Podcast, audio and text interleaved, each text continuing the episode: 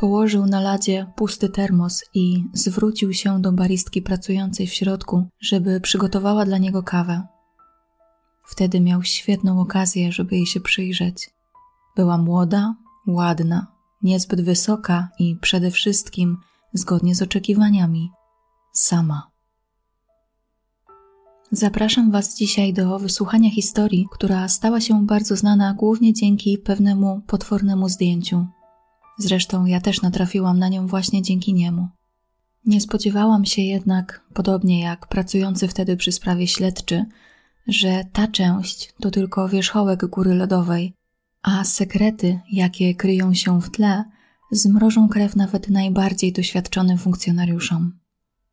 W odcinku zamieszczę trochę ciekawych zdjęć i mapek, które zwizualizują dużo istotnych informacji, więc zachęcam Was, żeby co jakiś czas zerknąć na ekran. Mam też nadzieję, że długość tego odcinka wynagrodzi Wam trochę dłuższe oczekiwanie na nową treść na kanale. A teraz przejdźmy już do właściwej historii. Samantha Koenig ma osiemnaście lat i mieszka w Anchorage. To największe miasto w stanie Alaska. Tutaj chodzi do liceum, amerykańskiego high school, i dorabia sobie w kilku miejscach, między innymi w Subwayu. Niedawno rozpoczęła też pracę w budce kawowej sieci Common Grounds. Specyfiką tych miejsc jest to, że są to takie małe sklepiki, bardziej nawet kioski, wyglądem i zasadą działania przypominające budki z lodami czy kebabami. W środku pracuje przeważnie tylko jedna osoba, a kawę można zamówić jedynie z zewnątrz, podchodząc do okienka albo podjeżdżając do niego samochodem. Klienci nie mają jak wejść do środka. Ten, w którym pracuje Samantha, jest zlokalizowany przy Tudor Road, na terenie dużego parkingu przy Home Depot, czyli amerykańskiego odpowiednika naszej Castoramy. Samantha już od wielu lat marzyła o tym, żeby w przyszłości zostać baristką, więc jest bardzo podekscytowana nową pracą. Chociaż marzeń tak naprawdę ma wiele i wydaje się, że jej plany zawodowe nie do końca są jeszcze sprecyzowane, bo w dużej mierze się wykluczają. Oprócz bycia baristką, myśli też o pracy ze zwierzętami, które bardzo kocha, ale chce też zaciągnąć się do marynarki wojennej i zostać tam pielęgniarką. W wolnych chwilach, których wydaje się wcale nie ma tak wiele, bardzo lubi wędkować razem z tatą, biwakować i grać w gry komputerowe ze swoim chłopakiem. Oprócz tego uwielbia muzykę. Nie tylko słuchać, ale też tworzyć swoją własną. Pisze również poezję. Jest wesołą nastolatką o nieprzeciętnym i sarkastycznym humorze. Jest środa pierwszego lutego dwa tysiące dwunastego roku i Dwayne, chłopak Samanthy, przygotowuje się do wyjścia z domu. Dziewczyna jak zwykle powinna zamknąć stoisko z kawą o godzinie dwudziestej, a on często przyjeżdżał po nią po pracy. Tak samo miało być tym razem, ale wcześniej tego dnia bardzo się ze sobą pokłócili, więc atmosfera między nimi nie była przyjemna. Kiedy dzwonił do niej kilka razy, nie doczekał się, żeby odebrała połączenie. Jest przekonany, że ciągle jest na niego zła, ale mimo to i tak chce ją odebrać z pracy. Być może inaczej miałaby problem wrócić do domu. Jest już wtedy późno, ciemno, bardzo zimno i najpewniej nie ma tam dobrego połączenia komunikacją miejską. Kiedy Dwayne pojawia się na miejscu, chwilę po godzinie dwudziestej, ze zdziwieniem zauważa, że budka sprawia wrażenie zupełnie zamkniętej. Szyld jest zgaszony, w środku też nie pali się światło, a Samantha nigdzie na niego nie czeka. Podchodzi do okna i upewnia się, że nikogo nie ma wewnątrz. Wydaje mu się to dziwne, bo nie dość, że byli umówieni, to wieczór jest wyjątkowo zimny, wszędzie leży pełno zasp śniegu, i byłoby to zupełnie bez sensu, żeby chciała gdzieś iść pieszo. Spotykali się ze sobą już dziewięć miesięcy. Nawet mieszkali razem w domu Samanthy i jej ojca Jamesa. I takie zachowanie zupełnie do niej nie pasowało, nawet jeśli byli skłóceni. Postanawia wrócić do domu i sprawdzić, czy przypadkiem w jakiś sposób nie dotarła tam sama. Może jakimś cudem minęli się w drodze, ale dziewczyny tam nie ma. Kiedy James zauważa, że do domu wrócił tylko Dwayne, jestem nieco zaskoczony. Zaskoczenie jednak zmienia się w silny niepokój po tym, jak chłopak wyjaśnia, co właśnie się stało. Obaj próbują skontaktować się jakoś z Samanthą. Dzwonią do niej i piszą es em esy, ale jej komórka ciągle nie odpowiada. Nagle na telefon Dwayna przychodzi dziwna wiadomość tekstowa. Jest wysłana z telefonu Samanthy. Źródła różnią się między sobą i przytaczają trochę inną treść tej wiadomości, ale jej przekaz pozostaje podobny. Według niektórych dziewczyna napisała: „Hej, spędzam kilka dni z przyjaciółmi, daj znać tacie”. Według innych trochę krócej, bo tylko: „Jadę na urlop, jestem zmęczona”. Obaj wydają się być zdezorientowani i uznają es em es za podejrzany. Przez część wieczoru wydawało się, że dziewczyna zupełnie ignoruje ich próby kontaktu, a tu nagle przysyła informację, że wyjeżdża na jakiś czas. To było coś zupełnie do niej niepasującego. Poza tym, nawet gdyby założyć, że faktycznie wyjechała na kilka dni, to przecież w ogóle nie wróciła do domu, żeby cokolwiek ze sobą na taki wyjazd zabrać, żadnych ubrań czy kosmetyków. Przecież musiała mieć świadomość, że zarówno jej tata, jak i Dwayne będą się nią martwić. Nie zostawiłaby ich z tak lakoniczną informacją, która jeszcze w ogóle nie odzwierciedlała jej codziennego zachowania. Nie wyjechałaby nigdzie tak po prostu, nawet mając gorszy dzień czy nawet jakiś dłuższy czas. Coś tu nie pasowało, ale postanawiają nie panikować i uzgadniają, że poczekają do następnego dnia, licząc na to, że Samantha wróci na noc do domu i wszystko się wyjaśni. Obaj tej nocy nie zmrużą oka. Kiedy następnego ranka nastolatka nadal nie wraca i nie ma z nią kontaktu, James postanawia udać się na policję i zgłosić jej zaginięcie. W przeciwieństwie do wielu spraw, o jakich możemy usłyszeć w podcastach kryminalnych, w tej na szczęście funkcjonariusze od razu przyjmują zgłoszenie. Niezwłocznie kontaktują się z właścicielem Common Grounds, czyli tej sieci budek kawowych, w jednej z których pracowała Samantha. Chcą dowiedzieć się, czy wie, co mogło się stać z jego pracownicą. Podczas rozmowy wychodzi na jaw coś niepokojącego. Dziewczyna, która przyszła do pracy na poranną zmianę, poinformowała swojego szefa, że w sklepie prawdopodobnie miał miejsce napad. Budka nie była zamknięta, a w kasie brakowało pieniędzy. To z kolei pozwoliło policji wysnuć podejrzenia, że Samantha wcale nie zaginęła. To pewnie ona okradła stoisko, a następnie uciekła. Ich teorię wspierał fakt, że nikt nie mógł się z nią skontaktować, a na miejscu nie było żadnych śladów walki, ani wewnątrz, ani na zewnątrz sklepu. Poza tym, jeśli rzeczywiście doszłoby do jakiegoś napadu, to powinna była wcisnąć przycisk alarmowy, który znajdował się w środku. Jego naciśnięcie powiadomiłoby o zagrożeniu odpowiednie służby. Nic takiego jednak nie miało miejsca. Jedyne, co nie pasowało w tej hipotezie, to sposób, w jaki Samantha miała uciec. Nie miała przecież samochodu, a wieczór był wyjątkowo nieprzyjemny.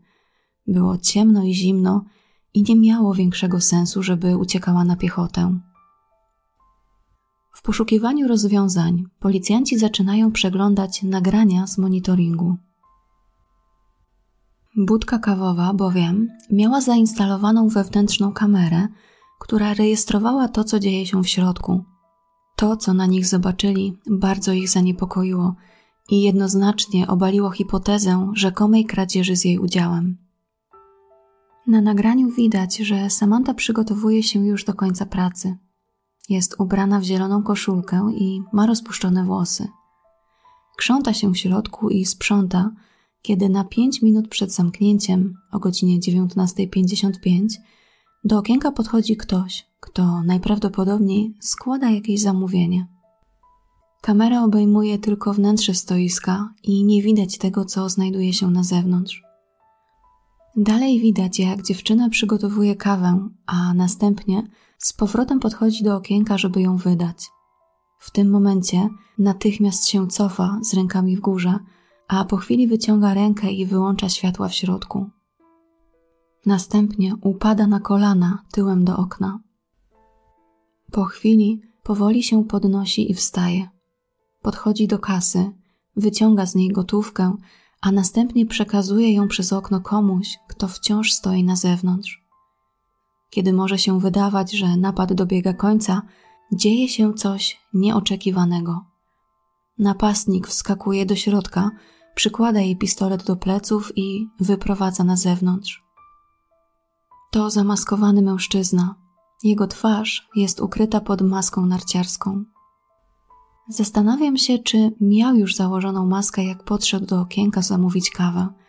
Jeśli tak, to teoretycznie powinno to wzbudzić czujność Samanty, ale wydaje mi się, że to, że wszystko ma miejsce na Alasce, w bardzo mroźny i śnieżny wieczór, mogło spowodować, że maska narciarska nie wydała się podejrzana. W końcu zimą taki ubiór nie jest niczym bardzo zaskakującym. Możliwe jednak, że napastnik założył ją dopiero, kiedy nastolatka odwróciła się, żeby przygotować mu kawę. Ostatnie ujęcie zarejestrowane przez kamerę to to, jak oboje wychodzą ze stoiska na zewnątrz. Niestety, na parkingu nie było żadnego innego monitoringu, który mógłby coś uchwycić. Kilka kadrów z nagrania można znaleźć w internecie. Na ten moment wiadomo już jedno. Samantha została uprowadzona i może jej grozić duże niebezpieczeństwo. Podczas gdy policja prowadzi swoje śledztwo, James kontaktuje się z lokalnymi mediami, próbując nagłośnić sprawę porwania córki. W poszukiwania angażuje się też wielu wolontariuszy. Dla każdego, kto dostarczy przydatnych informacji, zostaje wyznaczona nagroda. Nikt się jednak nie zgłasza z żadną cenną wskazówką. Od tego momentu w sprawę zostaje zaangażowane F B I, które niezwłocznie przyjeżdża do Anchorage. Oprócz tego prawie wszyscy policjanci z miasta, łącznie trzysta osiemdziesiąt osób, pomaga jak może, żeby ustalić losy porwanej. Ich połączone wysiłki nie przynoszą jednak żadnych rezultatów, a śledztwo nie porusza się ani o krok. Funkcjonariusze nie mają żadnych sensownych tropów. Jak tylko Samantha znika z pola widzenia kamery, po prostu przepada bez śladu. Wszystko zmienia się nagle trzy tygodnie po jej zniknięciu.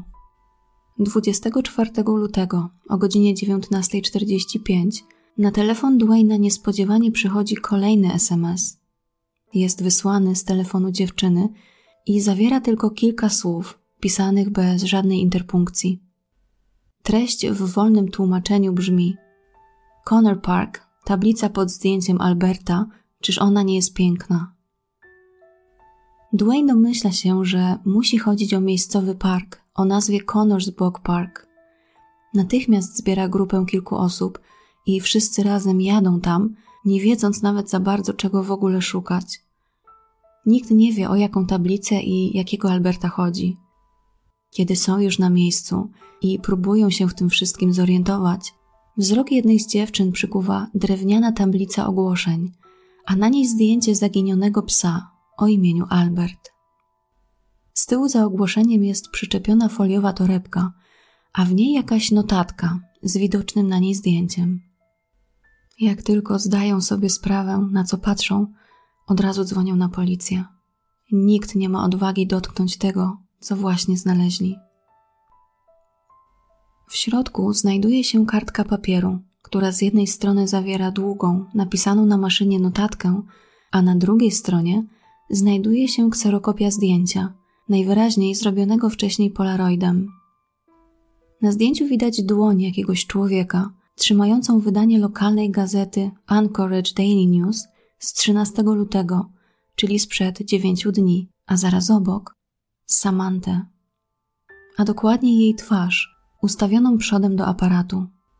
Dziewczyna ma otwarte oczy, rozpuszczone włosy i jest ubrana w jakąś ciemną koszulkę albo sweter. Jej twarz jest bez wyrazu. Możecie teraz zobaczyć to zdjęcie na filmiku. To właśnie dzięki niemu, a może bardziej precyzyjnie, Dzięki kulisom zrobienia tego zdjęcia ta sprawa zyskała tak wielki rozgłos. Ale do tego jeszcze wrócę. Wydrukowana wiadomość to tak naprawdę żądanie okupu w wysokości trzydzieści tysięcy dolarów, które rodzina ma wpłacić na konto bankowe Samanthy. Porywacz chce, żeby pieniądze przelać na konto porwanej nastolatki. Już tłumaczę, o co chodzi. W noc porwania doszło do włamania do samochodu Dwayna, z którego skradziono kartę bankomatową Samanthy. W świetle żądania okupu stało się jasne, że to sam porywacz albo jego wspólnik musiał dopuścić się tej kradzieży, a pieniądze z okupu chce pobrać, wypłacając je z bankomatu. To był duży przełom w sprawie, a to za sprawą dwóch elementów. Po pierwsze, zdjęcie dowodziło temu, że jeszcze ponad tydzień temu Samantha żyła, a skoro sprawca żąda okupu, to najprawdopodobniej żyje nadal. Po drugie, wysłanie es em es a i żądanie okupu w formie przelewu, a nie w gotówce, oznaczało, że sprawca zaczął zostawiać i najprawdopodobniej będzie zostawiał za sobą ślady cyfrowe, a te z kolei pozwolą precyzyjnie określić miejsca, w których się pojawi. Należało więc poczekać, aż porywacz zacznie wypłacać pieniądze z bankomatów. Oczywiście o ile nie uda się do niego dotrzeć wcześniej. I faktycznie nie trzeba było długo czekać na kolejne tropy, ale o tym za chwilę. James Koenig, tata Samanthy, nie dysponował takimi pieniędzmi, a oczywiste było, że chce je wpłacić jak najszybciej. Z pomocą przyszła lokalna społeczność, która zorganizowała zrzutkę. Źródła nie są ze sobą zgodne co do kwoty, jaka ostatecznie została wpłacona na konto. Jedne podają pełną kwotę, czyli trzydzieści tysięcy dolarów, a inne, że w pierwszej transzy wpłacono jedynie pięć tysięcy. Już kilka godzin później stało się to, czego z nadzieją oczekiwali śledczy. Uaktywnił się porywacz. Wypłacił pieniądze z bankomatu na terenie miasta. Policja natychmiast tam pojechała, licząc na to, że gdzieś w pobliżu zauważą coś podejrzanego lub nawet uda im się bezpośrednio dojrzeć i zatrzymać podejrzanego. Niestety minęli się z nim o kilka minut i na miejscu nie było już nikogo. Pozostawało im sprawdzić nagrania z kamery zamontowanej przy bankomacie. Zobaczyli na nim mężczyznę wypłacającego pieniądze, ale jego twarz była zasłonięta. Miał na sobie czarne okulary, czapkę i do tego założony na głowę kaptur. Na zdjęciu, które można znaleźć w internecie, widać też, że mężczyzna ma gęste wąsy i brodę, a na rękach ubrane rękawiczki, więc o żadnych pozostawionych na klawiaturze bankomatu odciskach palców nie było nawet mowy. Wypłaty z bankomatów pojawiły się jeszcze kilkakrotnie, a ich rozmieszczenie mocno zaskoczyło funkcjonariuszy pracujących przy sprawie. Porywacz wypłacał pieniądze w czterech różnych stanach. I o ile ta wypłata, która miała miejsce w Anchorage na Alasce, gdzie doszło do porwania, nie była zaskakująca, to kolejne już tak. Doszło do nich w Arizonie, Nowym Meksyku i Teksasie, w stanach, które co prawda sąsiadują ze sobą, ale znajdują się w zupełnie innej części kraju, oddalonej o około sześć i pół tysiąca kilometrów od Alaski. Śledczy zakładali, że na jednej wypłacie się nie skończy, ale byli niemal pewni, że dojdzie do niej gdzieś w okolicy miasta, a przynajmniej w tym samym stanie. Tymczasem okazało się, że poszukiwany po wybraniu pieniędzy opuścił Alaskę i przemieszcza się po kraju, najpierw istotnie na południe, a potem kierując się na wschód. To pozwoliło postawić hipotezę, że przemieszcza się autostradą międzystanową numer dziesięć, która łączy zachodnie wybrzeże Stanów Zjednoczonych ze wschodnim. Zanim jednak porywacz dotarł do Nowego Meksyku, a potem Teksasu, śledczy mieli już bardzo cenną informację.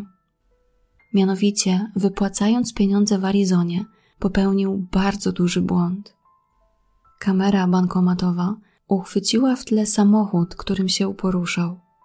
Był to biały Ford Focus, później okaże się, że wypożyczony.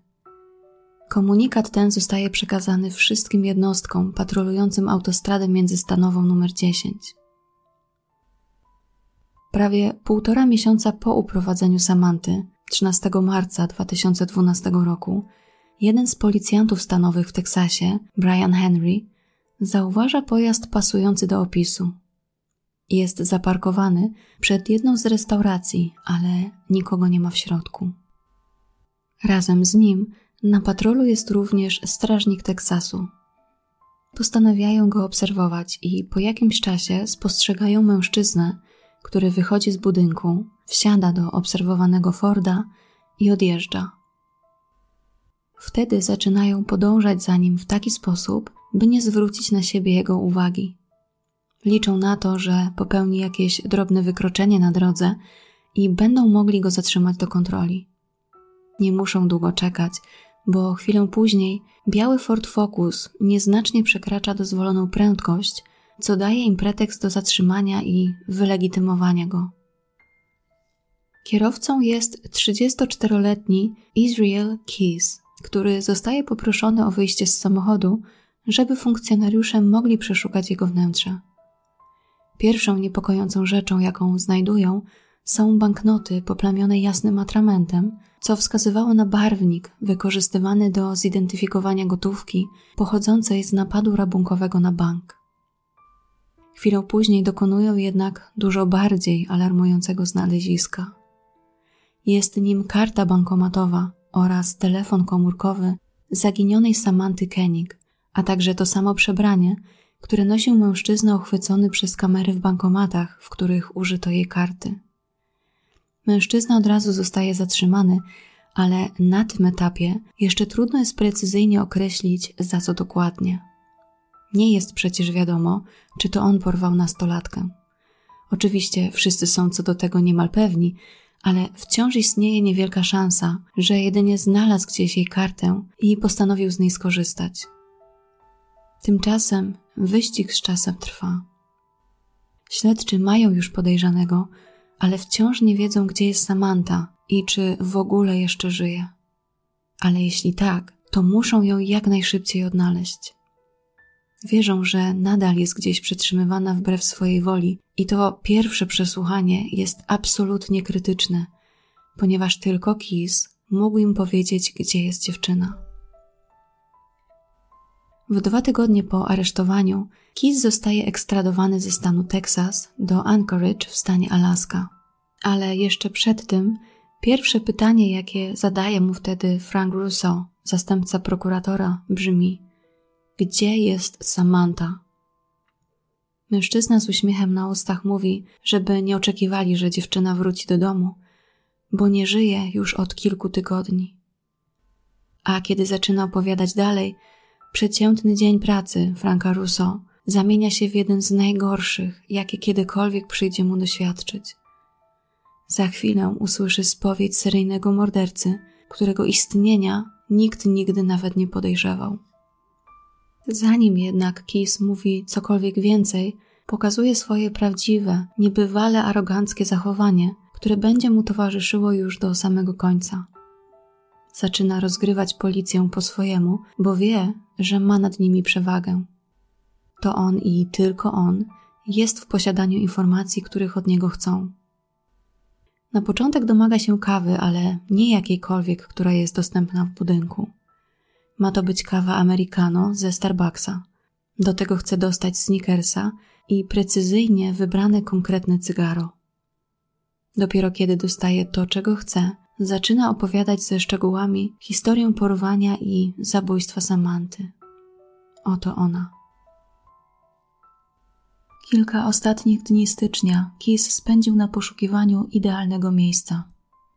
Jeździł codziennie tą samą trasą, o tej samej porze, z ciekawością obserwując budkę kawową Common Grounds, aż podjął decyzję, że to ona będzie jego celem. Wcześniej sprawdzał podobne lokalizacje, ale to właśnie to miejsce było otwarte dłużej niż inne. pierwszego lutego dwa tysiące dwunastego roku, tuż po godzinie dziewiętnastej, wjechał na parking i zaparkował obok Home Depot przy Tudor Road. Poruszał się białym pick-upem marki Chevrolet. Zaczekał, aż centrum będzie się zamykać i ostatni klienci zaczną opuszczać parking. Wysiadając z samochodu, chwycił termos, latarkę czołową i rewolwer Taurus kaliber dwadzieścia dwa. Do ucha włożył słuchawkę połączoną ze skanerem częstotliwości, która pozwalała mu na nasłuch komunikatów nadawanych przez policję. Nie musiał zbytnio przejmować się, czy ktoś go zobaczy. Było już ciemno, a wieczór wyjątkowo zimny, więc prawie nikt nie przebywał na zewnątrz. Powoli zaczął się kierować w stronę budki kawowej. Nie wiedział dokładnie, kto tego wieczoru będzie tam pracować, ale był prawie pewien, że będzie to młoda kobieta. Zwykle w takich miejscach dorabiały sobie nastolatki. Dodatkowo najczęściej pracowały tam zupełnie same. Rozejrzał się dookoła. Wyglądało na to, że ktokolwiek był w środku, nie przyjechał tu samochodem, bo żaden nie był zaparkowany w pobliżu. Kiedy znalazł się tuż przed budką, zbliżył się do dużego okna, przy którym można było zamówić kawę. Dochodziła godzina dziewiętnasta pięćdziesiąt pięć, więc do zamknięcia lokalu zostało jedynie pięć minut. Położył na ladzie pusty termos i zwrócił się do baristki pracującej w środku, żeby przygotowała dla niego kawę. Teraz miał świetną okazję, żeby się jej przyjrzeć. Była młoda, ładna, niezbyt wysoka i przede wszystkim, zgodnie z oczekiwaniami, sama. Pomieszczenie w środku nie było duże. Na oko szerokie jedynie na mniej więcej metr. Dziewczyna krzątała się, przygotowując kawę, a on w milczeniu ją obserwował. Wiedział już, co chce zrobić, ale sprawy nieco się skomplikowały. Zauważył, że niedaleko pojawił się samochód, którego silnik pracował na jałowym biegu. Stanął w takim miejscu, że było ryzyko, że kierowca dostrzeże, co dzieje się przed budką. Szybko przeanalizował sytuację i podjął decyzję. Kiedy dziewczyna podawała mu kawę, dyskretnym ruchem wyciągnął rewolwer i powiedział, że to napad. Nastolatka momentalnie uniosła w górę obie ręce, a na jej twarzy pojawiło się przerażenie. Nakazał jej zgasić światło i wyłączyć świecący się na zewnątrz neon, informujący o tym, że budka jest otwarta. Dziewczyna posłusznie przeszła na tył pomieszczenia, wcisnęła wyłącznik i kiedy w środku zrobiło się całkiem ciemno, wróciła do okna. Cały czas była cicho. Nie krzyczała, nic nie mówiła, tylko grzecznie wykonywała polecenia. Kolejnym żądaniem było przygotowanie całej znajdującej się w środku gotówki. Nastolatka delikatnie przesunęła się na prawą stronę, gdzie znajdowała się kasetka. Opróżniła ją i podała mu pieniądze. Wtedy zauważył, że zdenerwowanym wzrokiem wodzi po parkingu, zapewne rozglądając się, czy w pobliżu nie ma nikogo, kto mógłby jej pomóc. W tym samym momencie samochód, który jeszcze przed chwilą stał niedaleko i którego cichy dźwięk silnika można było usłyszeć, odjechał. Najwyraźniej jego kierowca zupełnie nic nie zauważył. Dziewczyna w ciszy, smutnym wzrokiem, obserwowała, jak jego tylne czerwone światła gasną w mroku. Na parkingu w pobliżu nie było już nikogo. Słychać było tylko szum samochodów przejeżdżających przez sześciopasmową Tudor Road, ale tym Keyes się nie martwił. Mimo że ulica była ruchliwa, to zima była sroga, a opady śniegu bardzo obfite i budkę w dużej mierze zasłaniały półtorametrowe zaspy na poboczach drogi. Kazał jej odwrócić się tyłem do okna, odsunąć się od niego i uklęknąć. Kiedy wykonała polecenie, przeskoczył przez ladę i znalazł się tuż obok niej. Pochylił się i związał jej nadgarstki. Wyciągnął latarkę i omiótł snopem światła wnętrze budki. Nie zauważył nigdzie kluczyków do samochodu, ale wolał się upewnić, czy nie przyjechała do pracy autem. Zapytał ją o to, a ona odpowiedziała, że nie i że niedługo ma po nią przyjechać chłopak. W różnego rodzaju sklepach, ale też w takich budkach, często są montowane przyciski alarmowe na wypadek rabunku. Zwykle znajdują się gdzieś pod ladą, niewidoczne dla osoby stojącej po drugiej stronie, a dostępne dla pracownika przy minimalnym ruchu ręką.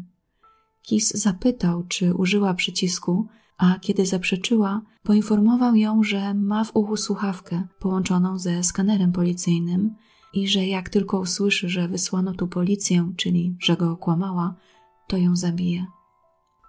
Zapytał, jak się nazywa. Samantha Koenig. Chwilę później zamknął okno od środka i wziął z blatu serwetki, które wepchnął jej do ust. Cichym szeptem powiedział, że idą się przejść. We're going for a walk. Grożąc jej bronią, wyszli na zewnątrz. Prowadził ją przez parking do swojego samochodu, który znajdował się po drugiej stronie. W pewnym momencie rozproszył się, bo dojrzał na ziemi nowy aparat fotograficzny marki Canon i szybko ocenił, że powinien być warty jakieś trzysta dolarów. Chciwość wygrała i kiedy pochylił się, żeby go podnieść, Samantha dojrzała swoją szansę na ucieczkę. Wyrwała mu się i szybko zaczęła uciekać. Niestety nie udało jej się oddalić daleko, bo Keyes okazał się szybszy. Dopadł ją i powalił na ziemię. Objął ją jednym ramieniem, a drugą ręką przyłożył jej rewolwer do żeber. Wiedział, co robi i miał to pod kontrolą. Z tego, co donoszą źródła, broń, którą użył, jest mała i lekka, a więc łatwa do ukrycia, ale przede wszystkim cicha. Można byłoby zastrzelić kogoś na parkingu przy ruchliwej ulicy i prawdopodobnie nikt by nic nie usłyszał. Zagroził jej, że jeśli jeszcze raz spróbuje uciec, to ją zabije. Na potwierdzenie zrozumienia tych słów przerażona Samantha tylko skinęła głową. Wtedy kazał jej oprzeć się o niego i udawać, jakby była pijana. Jeśli ktokolwiek by ich zauważył w takiej pozie, to nie wzbudziłoby to niczyich podejrzeń. Ot, dziewczyna się upiła i chłopak pomaga jej gdzieś dotrzeć. W ten sposób przeszli przez cały parking i dotarli do jego Chevroleta. Od czasu napadu minęło zaledwie kilka, może kilkanaście minut, więc w okolicy Home Depot były jeszcze pojedyncze osoby. Keyes musiał wtedy polegać już tylko na paraliżującym strachu nastolatki. W pewnym sensie ta próba ucieczki sprzed chwili zadziałała na jego korzyść, bo były marne szanse, że spróbuje czegoś podobnego ponownie. Pierwsza próba się nie udała, a konsekwencje kolejnej byłyby opłakane. Podprowadził ją do drzwi pasażera i żeby jeszcze bardziej spotęgować jej strach, wyszeptał jej do ucha następujące słowa. Nie chcę cię skrzywdzić, ale ten rewolwer jest naładowany bardzo cichą amunicją.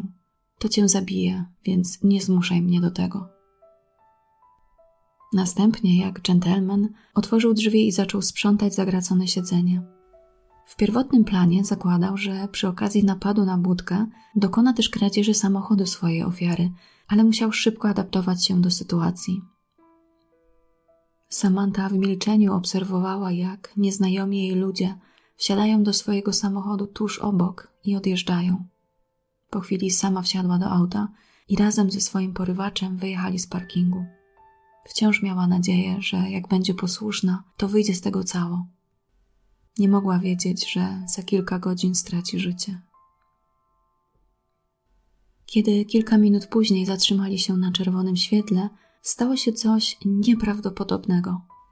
Z prawej strony, czyli od strony Samanthy, nadjechał radiowóz, który również się zatrzymał. W środku znajdowało się dwóch funkcjonariuszy. Możemy sobie tylko wyobrazić, ile musiała mieć wtedy myśli na sekundę. Nie miała wiele czasu na podjęcie decyzji, bo zaraz światła miały zmienić się na zielone. Czy powinna zacząć krzyczeć? Ręce nadal miała związane, więc może mogłaby uderzać głową w szybę albo mocno się szamotać, żeby zwrócić ich uwagę. W radiowozie okna były szeroko otwarte i słychać było liczne komunikaty płynące z policyjnego radia. Żaden jednak nie dotyczył porwania Samanthy, czyli nikt jeszcze nie zgłosił jej zaginięcia. Ale Keyes to już wiedział, ponieważ wszystkie komunikaty policyjne słyszał w czasie rzeczywistym w słuchawce. Jednak widok policji i jego zaskoczył. Nie spodziewał się tego wieczoru żadnych radiowozów w tej okolicy. Specjalnie wybrał ten dzień i tę część Anchorage. Wiedział, że w mieście odbywa się duży festiwal, a z podsłuchiwanych komunikatów wywnioskował, że prawie cała policja będzie strzec bezpieczeństwa właśnie tam. W tej chwili sam się zastanawiał, co się stanie, co zrobi Samantha. Obserwował ją w milczeniu. Jej przerażenie było jednak silniejsze niż jakakolwiek chęć podjęcia próby ucieczki. Już raz zaryzykowała i nie skończyło się to dobrze. Ciągle dźwięczały jej w głowie groźby, że ją zabije. Keyes kontrolował jej zachowanie już nawet bez słów. Napięcie urosło do poziomu, który trudno było wytrzymać. Wtedy światła zmieniły się na zielone i radiowóz odjechał, a chwilę później ruszył biały pick-up marki Chevrolet z Keyesem i Samanthą w środku. Szansa przepadła bezpowrotnie. W końcu mężczyzna odezwał się i zaczął tłumaczyć, że porwał ją jedynie dla okupu i jeśli będzie z nim współpracować, to nic jej się nie stanie i po otrzymaniu pieniędzy bezpiecznie wróci do domu. Teoretycznie dla Samanthy mogłaby to być dobra informacja. W końcu poznała jego plany i wydawało się, że oprócz traumatycznych przeżyć nie stanie jej się większa krzywda, zwłaszcza fizyczna. Jednak wtedy wystraszyła się jeszcze bardziej i powiedziała, że jej rodzina wcale nie jest bogata i nie dysponuje dużą sumą pieniędzy, więc będzie miała problem z dostarczeniem okupu. Keyes oświadczył, że w takim razie będą musieli zorganizować jakąś zrzutkę, aż uzbierają odpowiednią kwotę. On poczeka. W pewnym momencie Keyes zdał sobie sprawę, że Samantha nie ma przy sobie telefonu komórkowego, a był on niezbędny do realizacji uknutego planu. Zawrócił z powrotem do budki kawowej, a kiedy tam dojechali, ponownie wszedł do środka, zostawiając Samanthę samą w aucie. Dziewczyna znowu nie próbowała uciekać. Nie miała odwagi podjąć ryzyka, bo bała się, że jak tym razem jej się nie uda, to nie wyjdzie z tego żywa, a przecież przed chwilą usłyszała od niego, że po wpłaceniu okupu puści ją wolno. Keyes wrócił z jej telefonem i ponownie odjechali. Kiedy przemieścili się do innej części miasta, wysłał z jej komórki es em esy do osób, które do niej dzwoniły po porwaniu, do jej chłopaka Dwayne'a i jej szefa. Starał się napisać wiadomości w taki sposób, żeby wyglądało na to, że dziewczyna jest wkurzona i potrzebuje odetchnąć. To właśnie o tej wiadomości wam mówiłam, że wzbudziła duży niepokój w Dwayne'ie i ojcu Samanthy i upewniła ich w tym, że coś jest nie w porządku. Następnie Keyes wyciągnął baterię z telefonu. Przez jakiś czas jeździł z dziewczyną po mieście, bez większego celu, trochę grając na czas. W końcu dojechali do jego domu i Keyes zaparkował na podjeździe. Chwilę się zastanawiał i analizował, co dalej zrobić. Zbliżała się północ, było przeraźliwie zimno, a mimo to na zewnątrz wciąż spacerowali ludzie z psami. Jego córka na pewno już spała. Miała zaledwie dziesięć lat, więc o tej porze już dawno powinna być w łóżku. Gorzej z Kimberly. Jego partnerka wciąż mogła kręcić się po domu. Musieli jeszcze poczekać. Dochodziła druga w nocy, kiedy Keyes zdecydował się na kolejny ruch. Wysiadł z samochodu, wyciągnął z niego Samanthę i zaprowadził do szopy na narzędzia na swoim podwórku. Tam znowu jej zagroził. Powiedział, że ma tu grzecznie siedzieć i nie wydawać żadnych dźwięków. Przypomniał, że ciągle ma policję na podsłuchu, więc jeśli usłyszy jakikolwiek komunikat o krzykach czy czymś podejrzanym w tej okolicy, wróci do niej, zanim zrobi to policja. Więcej nie musiał tłumaczyć. Samantha wiedziała, co się wtedy wydarzy. Wierzyła, że nie zawaha się ani chwili. Wziął kawałek liny, obwiązał wokół jej szyi i przymocował po obu stronach do ściany. Ułożył jej ręce tak, żeby znajdowały się przed nią i groteskowo powiedział, żeby się odprężyła. Następnie poprosił, żeby podała mu swój adres domowy i wskazała miejsce oraz opisała samochód, w którym znajduje się jej karta bankomatowa. Wcześniej, jak jeszcze jeździli po mieście, Samantha zapytana o kartę bankomatową przyznała, że nie ma jej przy sobie, bo z reguły trzyma ją w samochodzie, który współdzieli ze swoim chłopakiem. Powinna być albo w schowku, albo za osłoną przeciwsłoneczną. Podała mu adres, opis samochodu i PIN do karty. Wychodząc z szopy, Keyes włączył jeszcze heavy metalową muzykę, żeby zagłuszyć ewentualne podejrzane dźwięki z szopy. Pewnie zakładał, że nawet jeśli ktoś by się później skarżył na głośną muzykę, to mógł powiedzieć, że tej nocy miał problem ze snem i pracował sobie w szopie. Od razu pojechał do domu Samanthy. Tam na podjeździe zauważył opisywany przez nią samochód i włamał się do środka. Szybko odnalazł kartę bankomatową, ale widocznie narobił trochę hałasu, bo przed dom wyszedł Dwayne sprawdzić, co się dzieje. Wtedy zobaczył zamaskowanego mężczyznę przy swoim samochodzie.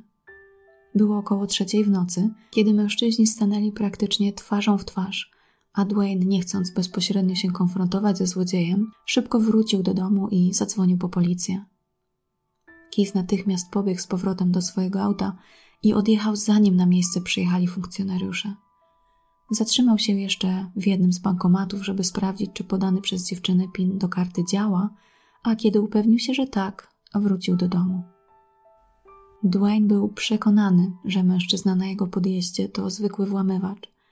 Nie miał pojęcia, że spotkał się twarzą w twarz z porywaczem swojej dziewczyny, który niedługo odbierze jej życie. Dowiedział się o tym dopiero, kiedy złapano Keyesa i kiedy to on opowiedział szczegółowo wydarzenia tej nocy.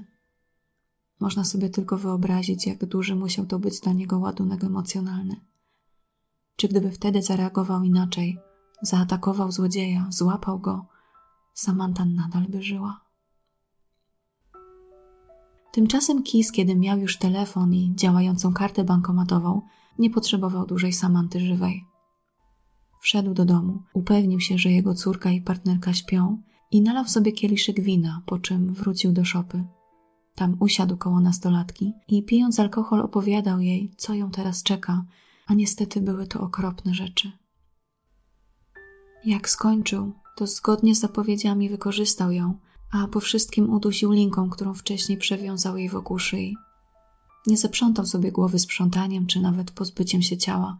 Zostawił je tam po prostu i z powrotem poszedł do domu. W sumie ledwo ze wszystkim zdążył, ponieważ za dosłownie kilka godzin miał zaplanowany dwutygodniowy wyjazd z rodziną. Za dwie i pół godziny musiał już wychodzić z domu, żeby zdążyć na samolot. Spakował więc swoje torby podróżne, wziął szybki prysznic, przebrał się i punktualnie o godzinie piątej rano zadzwonił po taksówkę na lotnisko. Następnie obudził córkę, przygotował jej śniadanie i razem z Kimberly polecieli do Nowego Orleanu, skąd wyruszyli na dwutygodniowy rejs po Karaibach. Do Anchorage wrócił siedemnastego lutego i od razu zaczął przygotowywać się do wystosowania żądania okupu za uwolnienie Samanthy. Problem polegał jednak na tym, w jaki sposób upozorować martwą od szesnastu dni dziewczynę, tak by wyglądała na żywą. Bez takiego dowodu nie było wiadomo, czy rodzina będzie chciała wpłacić pieniądze. Mogłaby najpierw domagać się udowodnienia, że nastolatka dalej żyje. Z pomocą przyszły mu niejako specyficzne warunki klimatyczne panujące na Alasce oraz sama pora roku. Był luty, a zimą na Alasce temperatura regularnie spada do minus dwudziestu, a czasem nawet minus trzydziestu stopni Celsjusza. Ciało dziewczyny pozostawione przez dwa tygodnie w nieogrzewanej szopie w tak niskiej temperaturze nie miało wielu oznak posuniętego rozkładu. Posadził ją więc przy ścianie, poprawił włosy, nałożył lekki makijaż i jakby to jeszcze nie było wystarczająco odrażające, podniósł jej powieki i zszył żyłką wędkarską tak, by oczy pozostały otwarte. Wziął do ręki gazetę sprzed czterech dni i wykonał zdjęcie polaroidem. Na maszynie do pisania napisał żądanie okupu. Następnie pojechał do parku Connors Bog Park i na drewnianej tablicy umieścił ogłoszenie o zaginionym psie, a do niego dołączył makabryczną wiadomość. Nikt za wyjątkiem jego samego nie miał jeszcze wtedy pojęcia, że dziewczyna, która patrzy wprost w obiektyw aparatu, była martwa od ponad dwóch tygodni. W szczególności jej ojciec, wierząc, że jego córka wciąż żyje, wpłacił żądany okup, licząc na to, że wróci do domu cała i zdrowa. Tymczasem Keyes, w oczekiwaniu na pieniądze, pozbył się ciała Samanthy. W ciągu kolejnych dni rozczłonkował je i wywiózł nad jezioro. To około osiemdziesiąt kilometrów na północ od Anchorage. Tafla jeziora była w pełni zamarznięta, więc musiał wywiercić w niej przerębel, do którego wrzucał związane drutem fragmenty ciała, dodatkowo obciążone ciężkimi elementami. W międzyczasie, skoro już był nad jeziorem, skorzystał z okazji i umilił sobie czas, łowiąc ryby. Śledczy, którzy słuchali zeznań Keyesa i opowieści o tym, jak po prostu złowione ryby zabrał ze sobą do domu, przygotował je i zjadł, zaraz po tym, co zrobił z ciałem Samanthy, wspominają, że zrobiło im się wtedy tak niedobrze, że prawie zwymiotowali. Mając już wskazane miejsce, gdzie prawdopodobnie znajdują się szczątki, w ramach F B I został powołany specjalny zespół nurkowy, który drugiego kwietnia rozpoczął poszukiwania w jeziorze. Po dziesięciu godzinach znaleziono to, co zostało z Samanthy. Sześć dni później, o wschodzie słońca, w niedzielę wielkanocną, została poddana kremacji, a następnie pochowana. Jej rodzina poprosiła żałobników, żeby zamiast kwiatów wyrazić pamięć o zmarłej, dzieląc się uśmiechem z napotkanymi osobami. Wydawało się, że to pozwoli zakończyć śledztwo i postawić Keyesa w akt oskarżenia o porwanie i pozbawienie życia nastolatki, ale wtedy stało się coś nieoczekiwanego. Keyes powiedział, że Samantha nie była jego pierwszą ofiarą. Było ich znacznie więcej. Nie chciał jednak tak po prostu wyjawić wszystkich informacji i nadal bawił się z funkcjonariuszami. Powiedział śledczym: opowiem wam o wszystkim. Dam wam każdy krwawy szczegół, jakiego chcecie, ale musicie obiecać kilka rzeczy. Po pierwsze, dostanę karę śmierci. Chcę być rozstrzelany. Po drugie, nie będziecie już nigdy rozmawiać z moją partnerką Kimberly. Ona nie ma z tym nic wspólnego. Oczywiście nie macie powodu, żeby mi ufać, ale mogę wam teraz powiedzieć, że nie ma nikogo, kto mnie zna, ani kto kiedykolwiek mnie znał, kto wie cokolwiek o mnie tak naprawdę. Po trzecie, moja historia nigdy nie zostanie upubliczniona. Moja córka ma się nigdy o tym nie dowiedzieć i ma nie ponosić żadnych negatywnych konsekwencji moich działań. I po czwarte, mój dom, w którym mieszka Kimberly i moja córka, nie zostanie zburzony. Przede wszystkim kluczowe było dla niego to, żeby nawet jeśli jego zbrodnie ujrzą światło dzienne, jeśli zaczną mówić o nich media, łącząc je z jedną osobą, z seryjnym mordercą, to nigdzie nie zostanie ujawnione jego nazwisko. Zachowanie tożsamości w tajemnicy było dla niego absolutnym priorytetem, co wielokrotnie będzie powtarzał przy kolejnych przesłuchaniach. Trudno było mu to wszystko obiecać, zwłaszcza że śledczy nie mieli pojęcia, do czego konkretnie chce się jeszcze przyznać, więc asystent prokuratora podjął z nim negocjacje. Zgodził się, żeby Keyes nie rozgrywał jeszcze wszystkich swoich kart, nie ujawniał wszystkich szczegółów, ale musiał dać mu coś, cokolwiek, na czym prokurator mógłby dalej pracować. Na YouTube na kanale F B I można znaleźć kilka wybranych nagrań przesłuchań Keyesa z dwa tysiące dwunastego roku.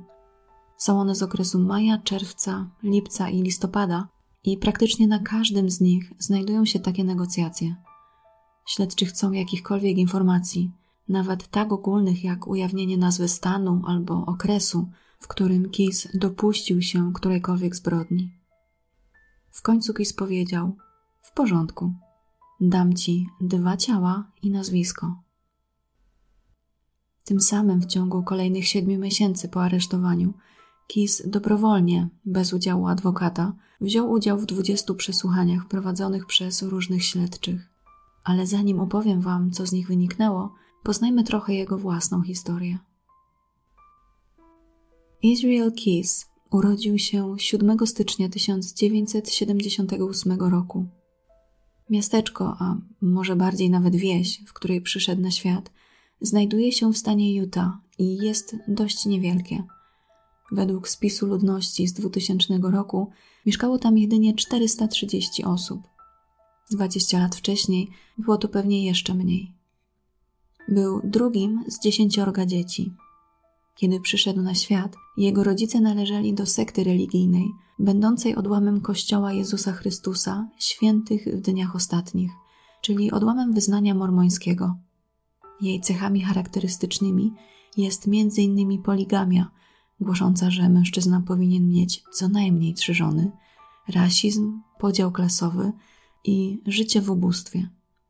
Żyjąc zgodnie z jej zasadami, nie można na przykład oglądać telewizji, słuchać radia, czy nawet spożywać niektórych produktów spożywczych.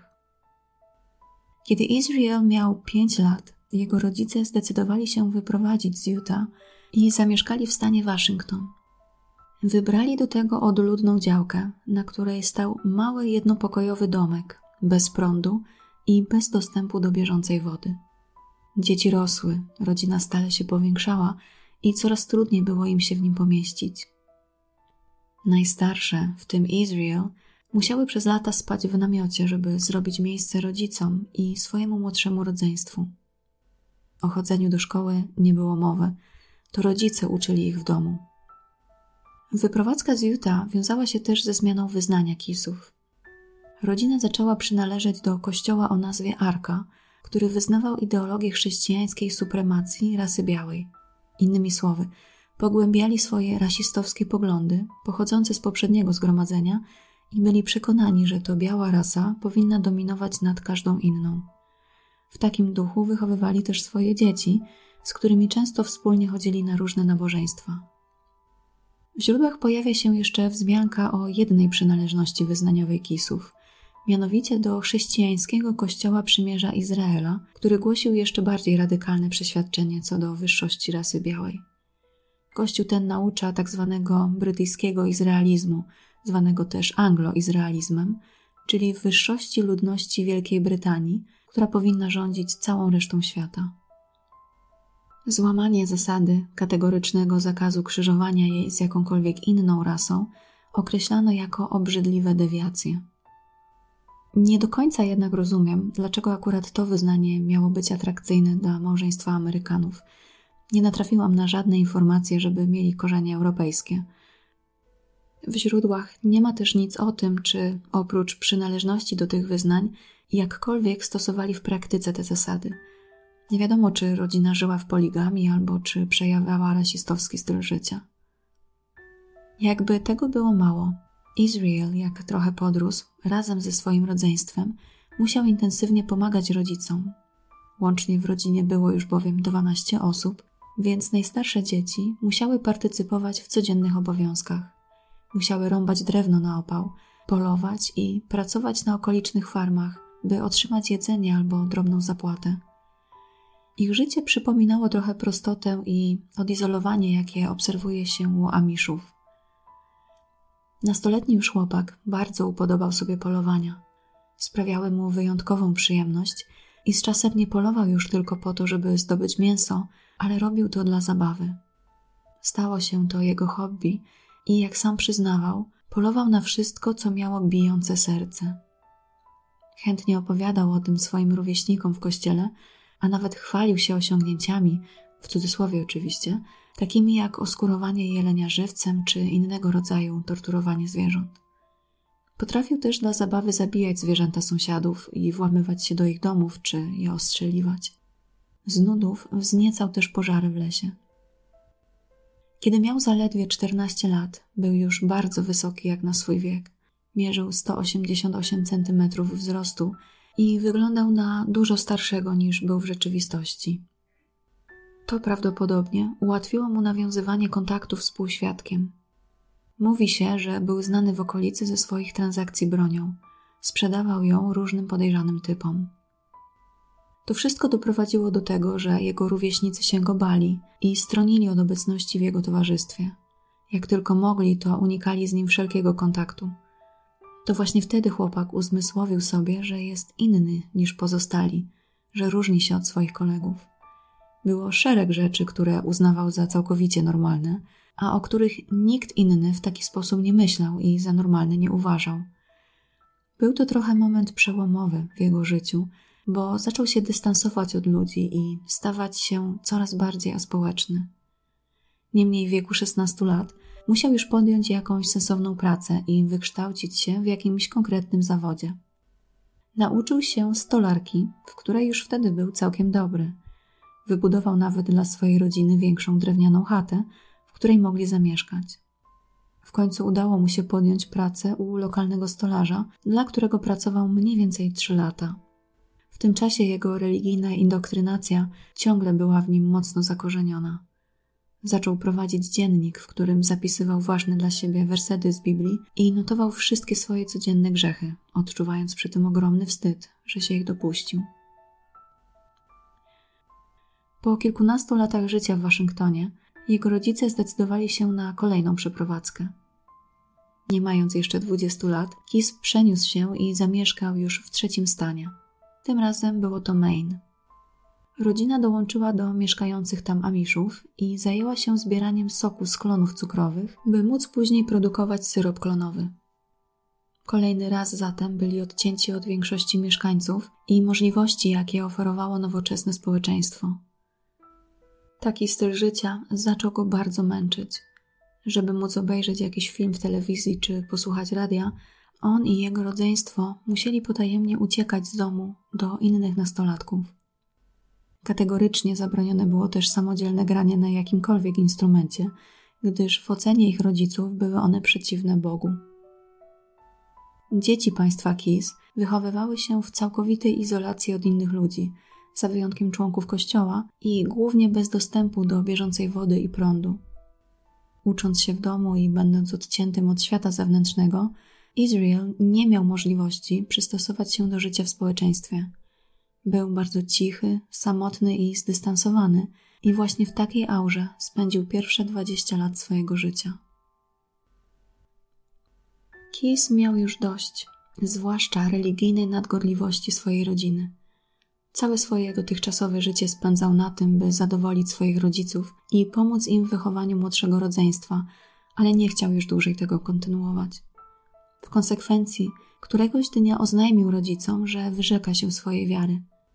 Z tego powodu doszło między nimi do poważnej kłótni, w trakcie której wyrzucili go z domu, nie mogąc znieść jego bluźnierstwa i tego, że wyrzekł się swojej religijnej tożsamości. Zabronili też rodzeństwu jakichkolwiek kontaktów z nim, odgradzając go tym samym od całej rodziny. Niektóre źródła podają też, że w tym czasie zaczął się interesować praktykowaniem satanizmu, ale nigdzie nie są podane żadne konkrety, jak miało się to przejawiać. Być może to jedynie plotka mająca na celu podkoloryzowanie historii. Musząc znaleźć sobie jakieś miejsce, Keyes przeniósł się do stanu Nowy Jork i zaciągnął się tam do armii. Był dziewiętnastego lipca tysiąc dziewięćset dziewięćdziesiątego ósmego roku, a on sam miał zaledwie dwadzieścia lat. Służył w piechocie w kilku miejscach na terenie kraju, między innymi w Waszyngtonie i Teksasie. Przez jakiś czas stacjonował też na Półwyspie Synaj w Egipcie, gdzie nawiązał kilka przyjaźni z innymi żołnierzami. W późniejszym czasie będą się wypowiadać o nim jako o osobie trzymającej się raczej na uboczu, o spokojnym usposobieniu, która w weekendy pozwalała sobie na dość duże ilości alkoholu. Dwie rzeczy wybijają się tylko z tych wspomnień jako co najmniej dziwne. Pierwszą z nich jest to, że Keyes rzekomo poinformował jednego z zaprzyjaźnionych żołnierzy, że chciałby go zabić. Tak po prostu, jak gdyby nigdy nic. Druga natomiast nie pasowała zupełnie do środowiska militarnego. Keyes był bowiem fanem pewnego hip-hopowego duetu i mieszkając w Koszarach miał w zwyczaju rozwieszać ich plakaty na ścianie sali, która była mu przydzielona. Trochę tak jak dzieci czy nastolatkowie plakatują swoje pokoje ulubionymi idolami. Pod koniec swojej trzyletniej służby Keyes został odznaczony medalem za osiągnięcia wojskowe. Przyznano mu go za służbę jako strzelec i pomocnik strzelca, a następnie został honorowo zwolniony z wojska w lipcu dwa tysiące pierwszego roku. Przez chwilę ponownie zamieszkał w stanie Waszyngton w rezerwacie rdzennych Amerykanów, gdzie przez internet poznał kobietę, z którą zaczął się umawiać. Z ich związku narodziła się córka, która po tym, jak związek się rozpadł, została z tatą. Następnie już z dzieckiem przeniósł się na Alaskę do Anchorage. W dwa tysiące siódmego roku, mając dwadzieścia dziewięć lat, rozpoczął swoją własną działalność gospodarczą o nazwie Keyes Construction. Był jednocześnie złotą rączką, wykonawcą i pracownikiem budowlanym. W tym momencie życia mieszkał już ze swoją nową partnerką Kimberly i dziesięcioletnią córką z poprzedniego związku. I dla przypomnienia, to właśnie w tym mieście, pięć lat później, porwie i zamorduje Samanthę Koenig. Wracając jednak do przesłuchań Keyesa i jego obietnicy, że poda jedno nazwisko i dwa ciała. Obietnicy dotrzymał. Ponownie rozpoczął swoją przerażającą opowieść, tym razem o Billu i Lorraine Currier, małżeństwie z Essex w stanie Vermont, które zaginęło niecały rok wcześniej, w czerwcu dwa tysiące jedenastego roku. W środę, ósmego czerwca, Keyes kręcił się po okolicy, szukając idealnego domu do realizacji swojego mrocznego planu. Miał kilka sprecyzowanych oczekiwań. Dom miał być bez garażu, a w środku miało nie być żadnych dzieci ani zwierząt. Musiał trochę poobserwować okolice, żeby dobrze wybrać. W końcu go zauważył. Należał do Billa i Lorraine Currier, małżeństwa w średnim wieku, prowadzących nierzucające się w oczy spokojne życie. Keyes poczekał, aż zapadnie noc. Odciął linię telefoniczną prowadzącą do ich domu i włamał się do środka, kiedy spali. Wszystko działo się bardzo szybko. Zakradł się do sypialni i zaatakował ich oboje. Następnie związał ich opaskami zaciskowymi i zaczął wypytywać, co przechowują w domu. Kradzież jednak nie była jego celem, a małym dodatkiem do całej akcji. Zabrał ich telefony oraz broń, którą trzymali w środku, a następnie wyprowadził przerażonych i skneblowanych na zewnątrz. Wsadził ich do ich własnego samochodu i przewiózł do opuszczonego budynku na pewnej farmie, który upatrzył sobie i przeszukał jakiś czas wcześniej. Kiedy zaparkował, pierwszego z auta wyciągnął Billa i zaprowadził go do piwnicy. Tam przywiązał go do stołka. Lorraine została w tym czasie sama w aucie i po chwili namysłu podjęła próbę ucieczki. Udało jej się wysiąść i zacząć biec w kierunku głównej drogi.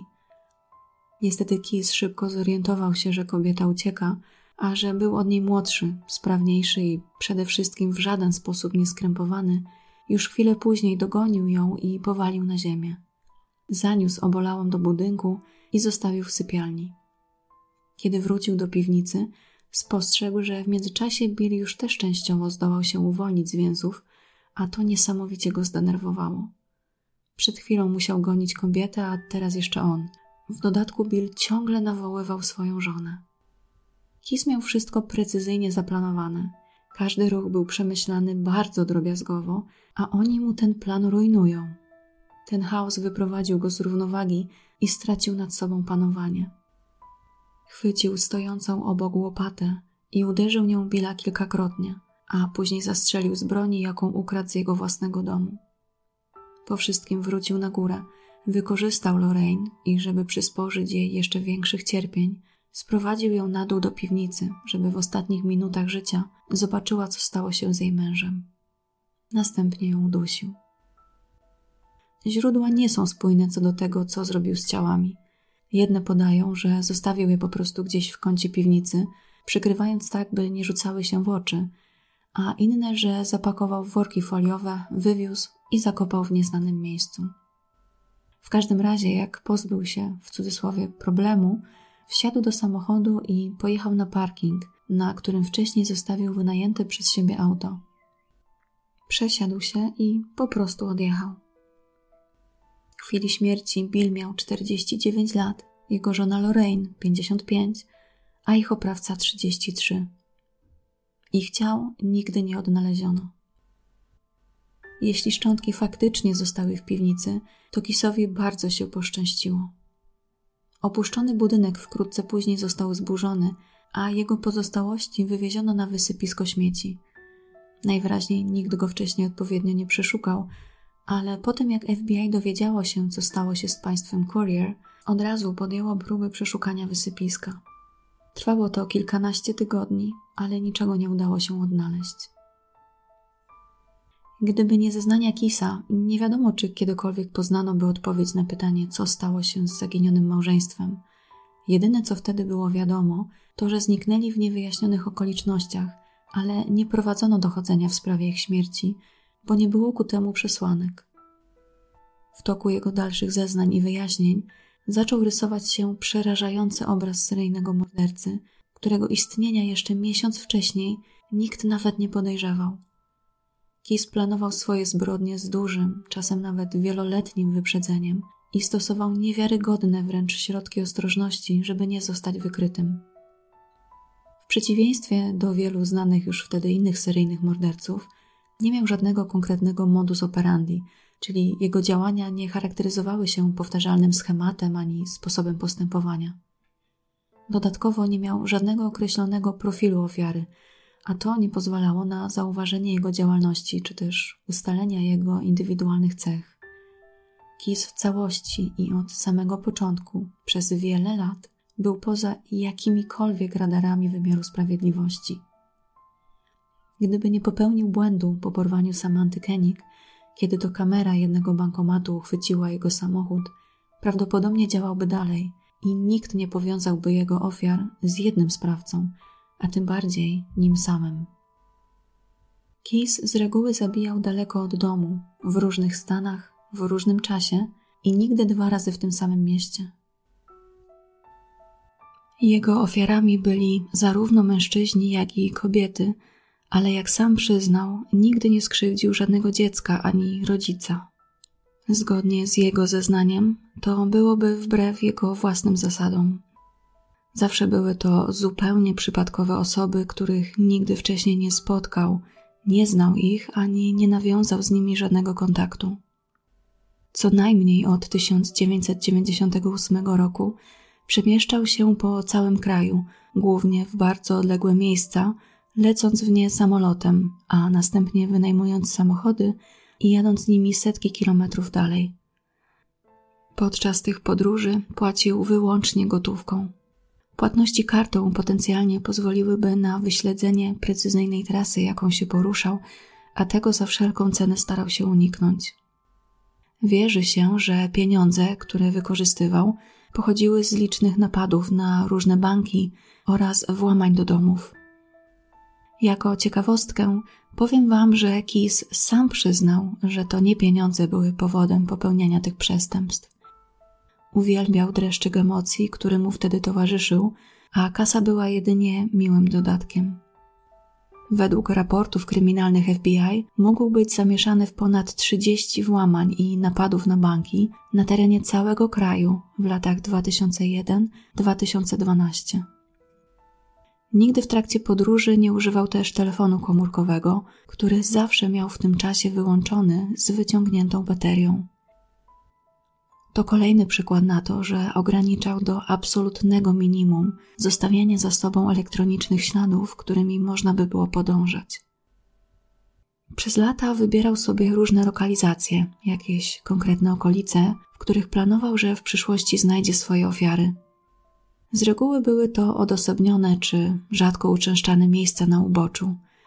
Jak już takie miał na oku, to przygotowywał sobie specjalne zestawy, jak sam je nazywał, zestawy do morderstwa, z których mógł korzystać, kiedy przyjdzie na to czas.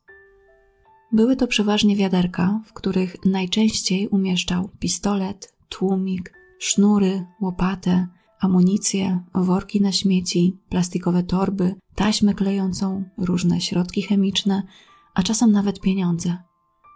Jak już to wszystko skompletował, to całość zakopywał. Najczęściej wybierał do tego celu stare kempingi, okolice ścieżek spacerowych w odosobnionych parkach czy zapomniane cmentarze. Tak też zrobił w przypadku małżeństwa państwa Currier. Na aż dwa lata przed atakiem wybrał Essex jako jedno z miejsc, w którym będzie chciał zrealizować swoje fantazje i przygotował tam swój zestaw. Żeby dostać się do Essex już w poszukiwaniu konkretnych ofiar, również przemieszczał się w dość zaskakujący sposób. Z Anchorage na Alasce poleciał samochodem do Chicago w stanie Illinois, pokonując tym samym dystans prawie sześć tysięcy kilometrów na południowy wschód. Tam wynajął samochód i przejechał nim kolejne półtora tysiąca kilometrów do stanu Vermont, gdzie zatrzymał się w hotelu. Na terenie miasta odnalazł zakopany zestaw, chociaż jak się potem okazało w przypadku kurierów, nie był mu potrzebny, bo wykorzystał to, co znalazł w ich domu. Przestawił samochód na jakiś parking i pieszo udał się w okolicę, w której planował dokonać ataku. Trzy dni szukał idealnego miejsca, umilając sobie czas łowieniem ryb. Tak właśnie dotarł do zupełnie losowego małżeństwa Billa i Lorraine, którzy wiedli spokojne życie, prawie osiem tysięcy kilometrów od miejsca zamieszkania Keyesa. Niewykorzystany w pełni zestaw z Essex przeniósł później do nowej kryjówki, Parishville w stanie Nowy Jork. Po aresztowaniu Keyesa i odkryciu jego przerażającej działalności, funkcjonariuszom F B I udało się odnaleźć dwa takie zestawy. Jeden właśnie w stanie Nowy Jork, a drugi na Alasce. Co ciekawe, tylko na jednym z tych wszystkich przedmiotów znajdujących się w środku udało się odnaleźć jego odcisk palca. Sam Keyes przyznał, że przygotował i nadal czekają na niego zestawy w Waszyngtonie, Wyoming, Teksasie i Arizonie. Keyes został w końcu oficjalnie oskarżony o morderstwo i umieszczony w więzieniu w Anchorage. Podlegał specjalnym środkom bezpieczeństwa jako jeden z groźniejszych osadzonych. Przykładem może być, że aby się ogolić, musiał to robić używając maszynki elektrycznej i to będąc pod ścisłym nadzorem strażnika. Nie mógł posiadać zwykłej maszynki z żyletkami, więc nie wiadomo, w jaki sposób drugiego grudnia dwa tysiące dwunastego roku znalazł się w posiadaniu takiej żyletki. Najprawdopodobniej doszło do jakiejś pomyłki ze strony strażników, chociaż nie da się wykluczyć, że było to celowe działanie albo że Keyes w jakiś sposób sam sobie ją zorganizował od innych więźniów.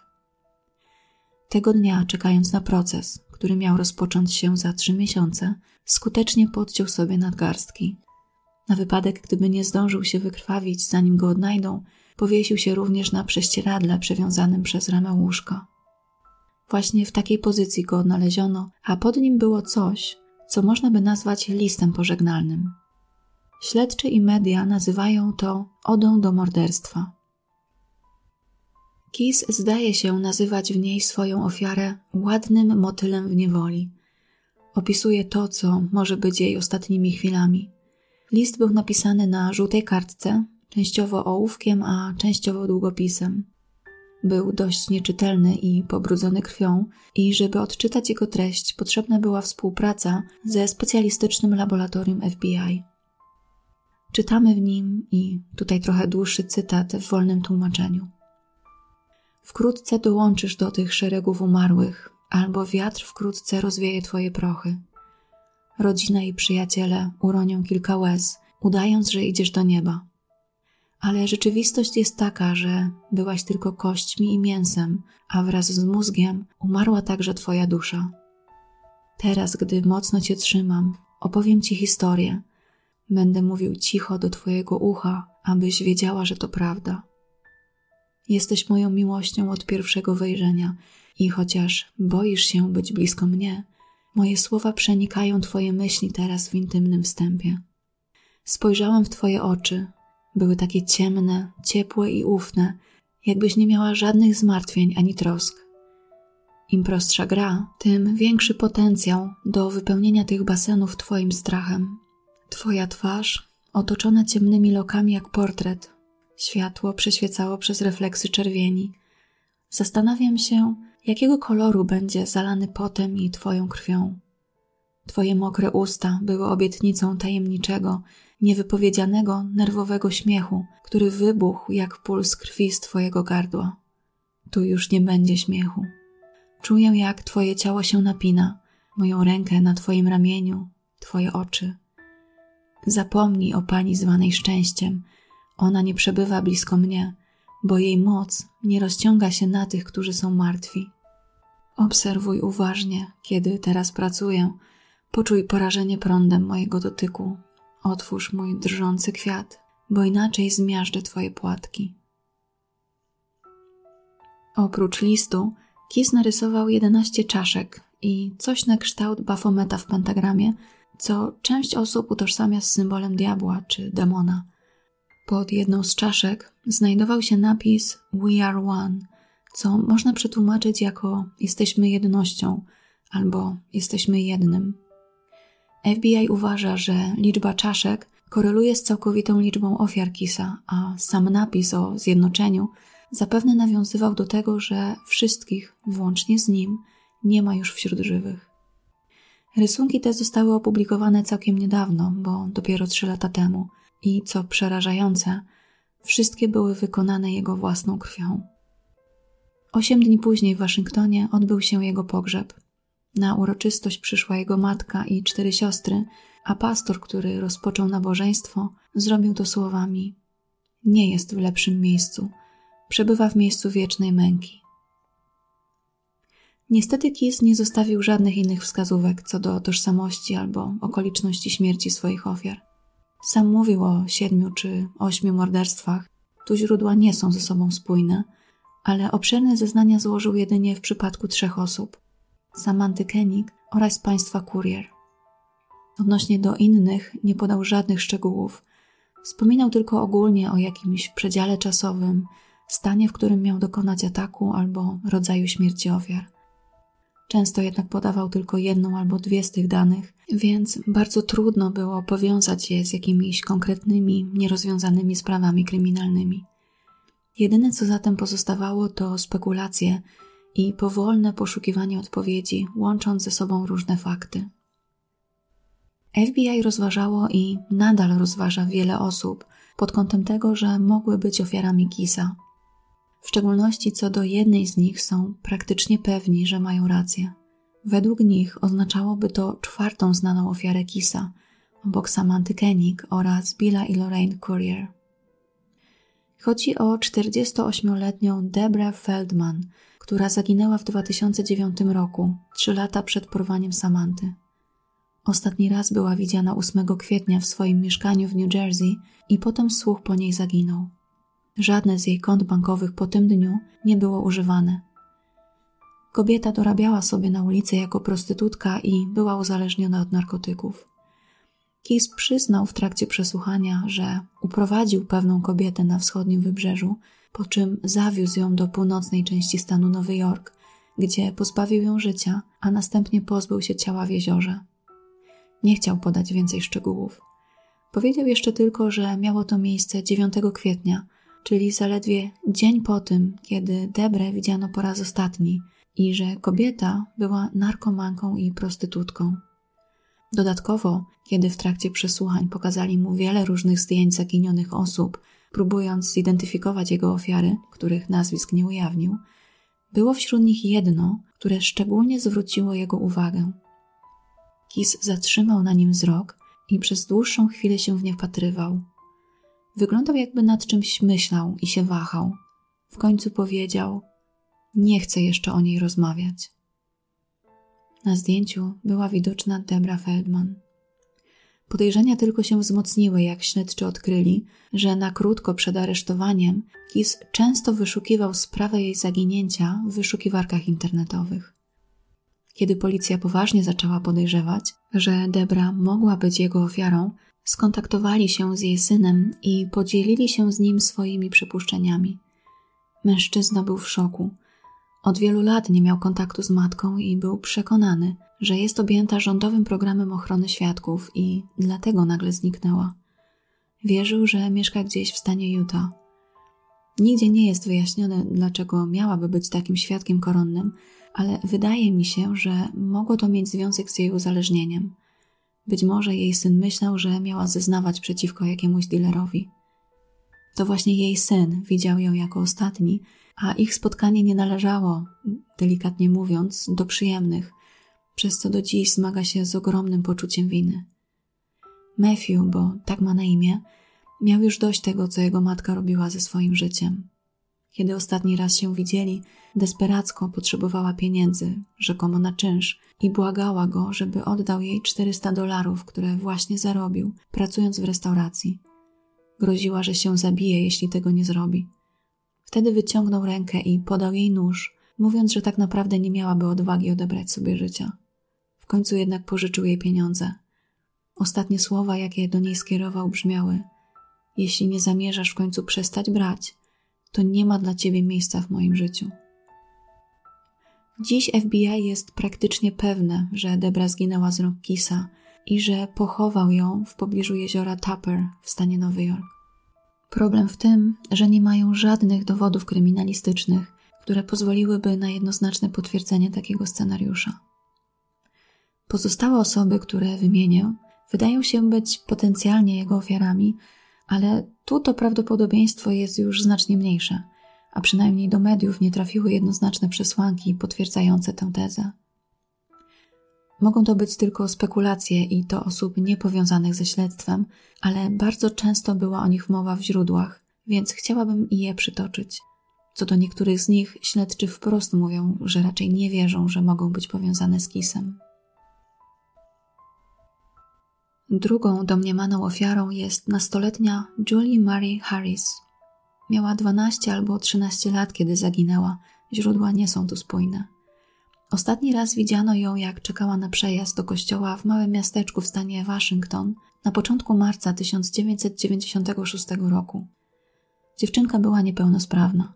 W przeszłości na skutek choroby amputowano jej obie stopy, dlatego korzystała z protez. Jednak pomimo przeciwności pozostawała bardzo aktywna. Nawet brała udział w olimpiadach specjalnych w kategorii narciarstwo, gdzie zdobywała medale. Najbardziej lubiła pływać. W basenie czuła, że nic ją nie ogranicza, w przeciwieństwie do trudności, z którymi borykała się na lądzie.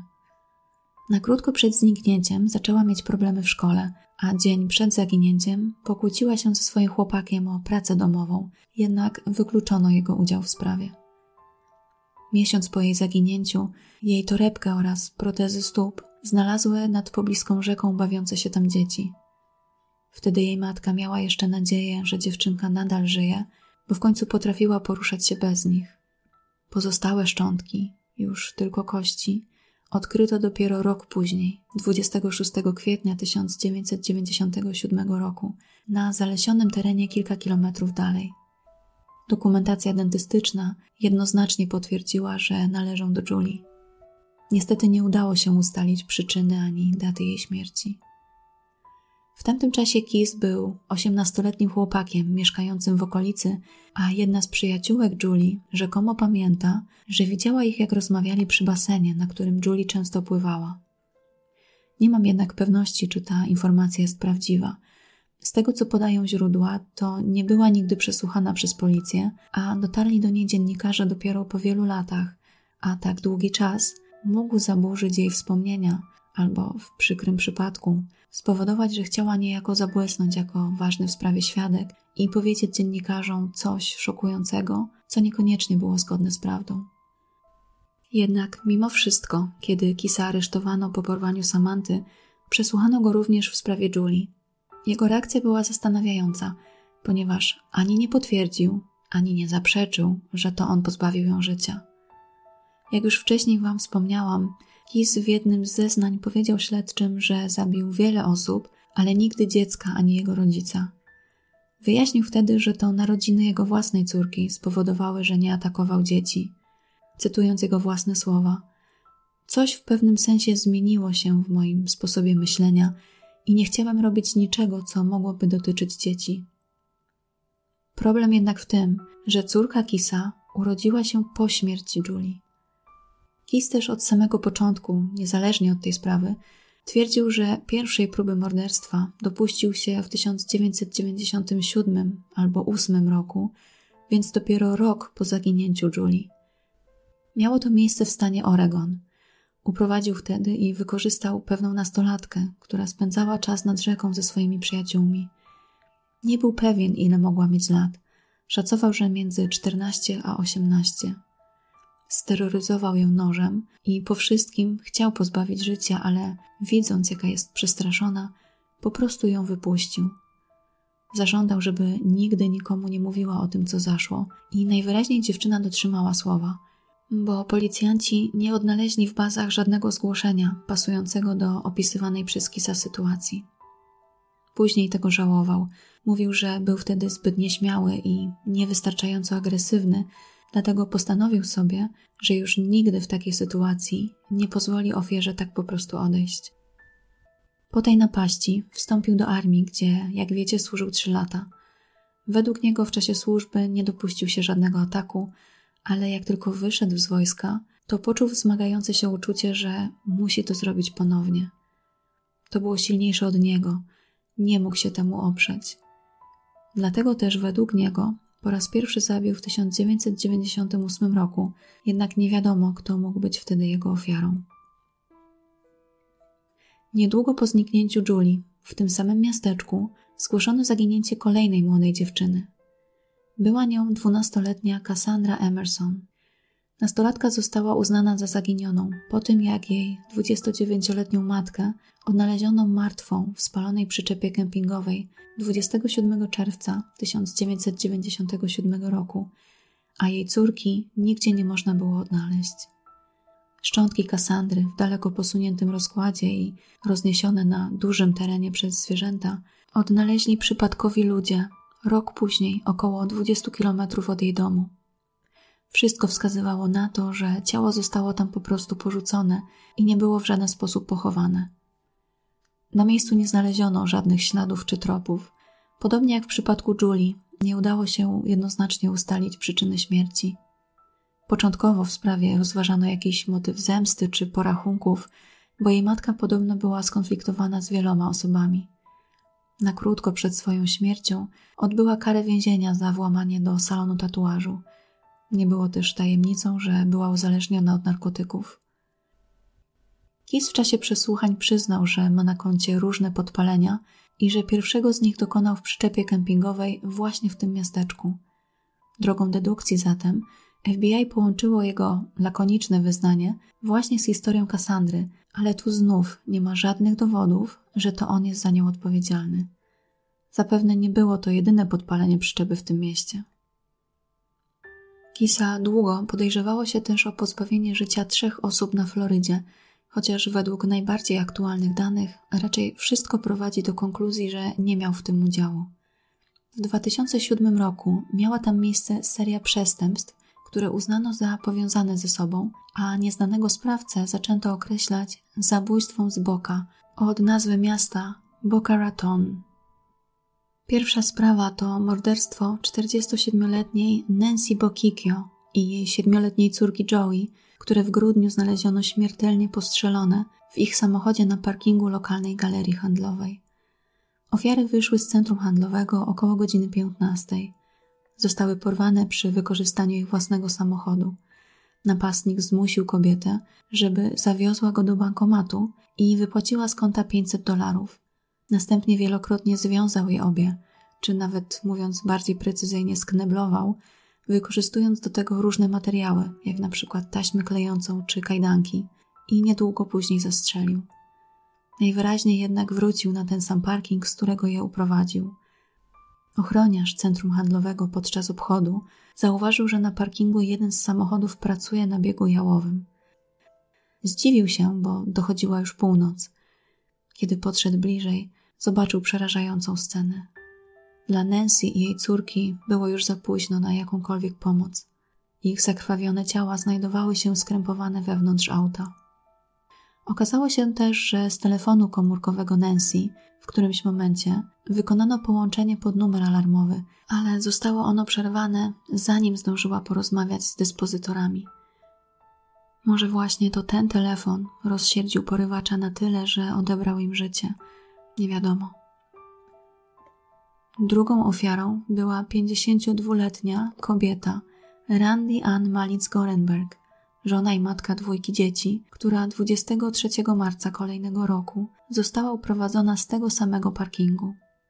Zaledwie w ciągu godziny jej ciało z dwiema ranami postrzałowymi głowy odnaleziono porzucone na poboczu drogi, około dziesięć kilometrów dalej. Sprawa łączy się ze sprawą Nancy, ponieważ podobieństw między nimi jest zbyt wiele, by uznać to za przypadek i zignorować. Randi była na zakupach, w trakcie których kupiła płytę C D. Nagrania z kamer monitoringu potwierdzają, że wyszła z centrum o godzinie trzynastej szesnaście. Najwyraźniej zdążyła bezpiecznie wsiąść do swojego Mercedesa i włączyć płytę, kiedy napastnik ją zaatakował i następnie uprowadził, podobnie jak w przypadku Nancy, w jej własnym aucie. Później policja odnajdzie porzuconego suwa za pobliskim Home Depot. Płyta nadal była w środku, ale brakowało jej opakowania. Nie odnaleziono też tenisówek kobiety, jej beżowej torebki, portfela, telefonu, ani toreb na zakupy, z których właśnie wracała. Często jest tak, że przy ofiarach brakuje niektórych przedmiotów. W tym przypadku jednak oprócz zaginionych elementów odnaleziono również takie, których nie rozpoznała ani rodzina, ani przyjaciele Randi. Kobieta miała na sobie pierścionek, którego nikt nie kojarzył. Zakładam, że monitoring też nie wskazywał na to, że mogła go kupić tego dnia na zakupach. Czy to zatem zabójca wsunął go na jej palec tuż przed śmiercią? Jeśli tak, to po co? czterdzieści minut po tym, jak Randi wyszła z centrum, świadkowie usłyszeli strzały i zobaczyli, jak jakaś kobieta zostaje wypchnięta z samochodu na chodnik w pobliżu parku. Następnie samochód szybko odjechał, a policja znajdzie go później niecałe trzy kilometry dalej. Pięć miesięcy później odnotowano wykorzystanie skradzionej karty kredytowej Randi. Dwóch mężczyzn dokonało zakupów o łącznej wartości tysiąc dolarów w Connecticut i w Massachusetts. Wtedy policję zaintrygował biały Chrysler, który został nagrany przez monitoring w okolicy porzuconego Mercedesa w dniu zabójstwa kobiety. Niewykluczone, że napastnik nie działał sam, a miał wsparcie. Jego wspólnik mógł pomóc mu wtedy w ucieczce. Trzecia sprawa to porwanie pewnej kobiety razem z jej dwuletnim synem, znowu z tego samego parkingu w sierpniu tego samego roku. Oboje zostali wypuszczeni bez szwanku po tym, jak kobieta posłusznie wypłaciła pieniądze z bankomatu i oddała je napastnikowi. Sprawę tę łączy się z pozostałymi, bo wszystkie incydenty miały miejsce w krótkim czasie, dokładnie w tym samym miejscu. W tym przypadku dodatkowo ofiary przeżyły i kobieta mogła przynajmniej częściowo opisać sprawcę. Według niej porywacz nosił maskę i okulary przeciwsłoneczne. Mierzył około jeden osiemdziesiąt metra, był atletycznie zbudowany i miał długie włosy, co rzekomo miało ogólnie pasować do wyglądu Keyesa z tamtego okresu. Ja trochę jestem tu sceptyczna, bo jak sam mówił, kiedy wiele lat temu puścił swoją pierwszą ofiarę żywą, postanowił, że już nigdy więcej tego nie zrobi. Madison Geraldine Scott miała dwadzieścia lat i wolała, kiedy mówiło się na nią Maddie. Uwielbiała fotografię i różnego rodzaju sporty. dwudziestego siódmego maja dwa tysiące jedenastego roku brała udział w imprezie urodzinowej swojego znajomego na kempingu, po której widziano ją jeszcze około trzeciej nad ranem. Wcześniej tego wieczoru jej przyjaciółka, z którą tu przyjechała, pokłóciła się z kimś na imprezie i opuściła ją razem ze swoim chłopakiem. Maddie nie chciała jeszcze wracać i została z pozostałymi uczestnikami. Około ósma trzydzieści rano zauważono, że jej namiot jest otwarty, a śpiwór dziwnie przesunięty do boku. Jej samej jednak nigdzie nie było, mimo że samochód, którym przyjechała, nadal stał zaparkowany niedaleko. Razem z nią zniknęły też kluczyki do samochodu i jej telefon. Przez kolejnych dwanaście lat nie było wiadomo, co się z nią stało, aż zupełnie niedawno, bo w maju dwa tysiące dwudziestego trzeciego roku odnaleziono jej szczątki. Miejsce, gdzie widziano ją po raz ostatni, to jezioro Hawksbeck w Kolumbii Brytyjskiej, czyli prowincji Kanady, która graniczy z Alaską. Znajduje się ono trzydzieści trzy godziny jazdy samochodem od Anchorage, gdzie wówczas mieszkał Keyes.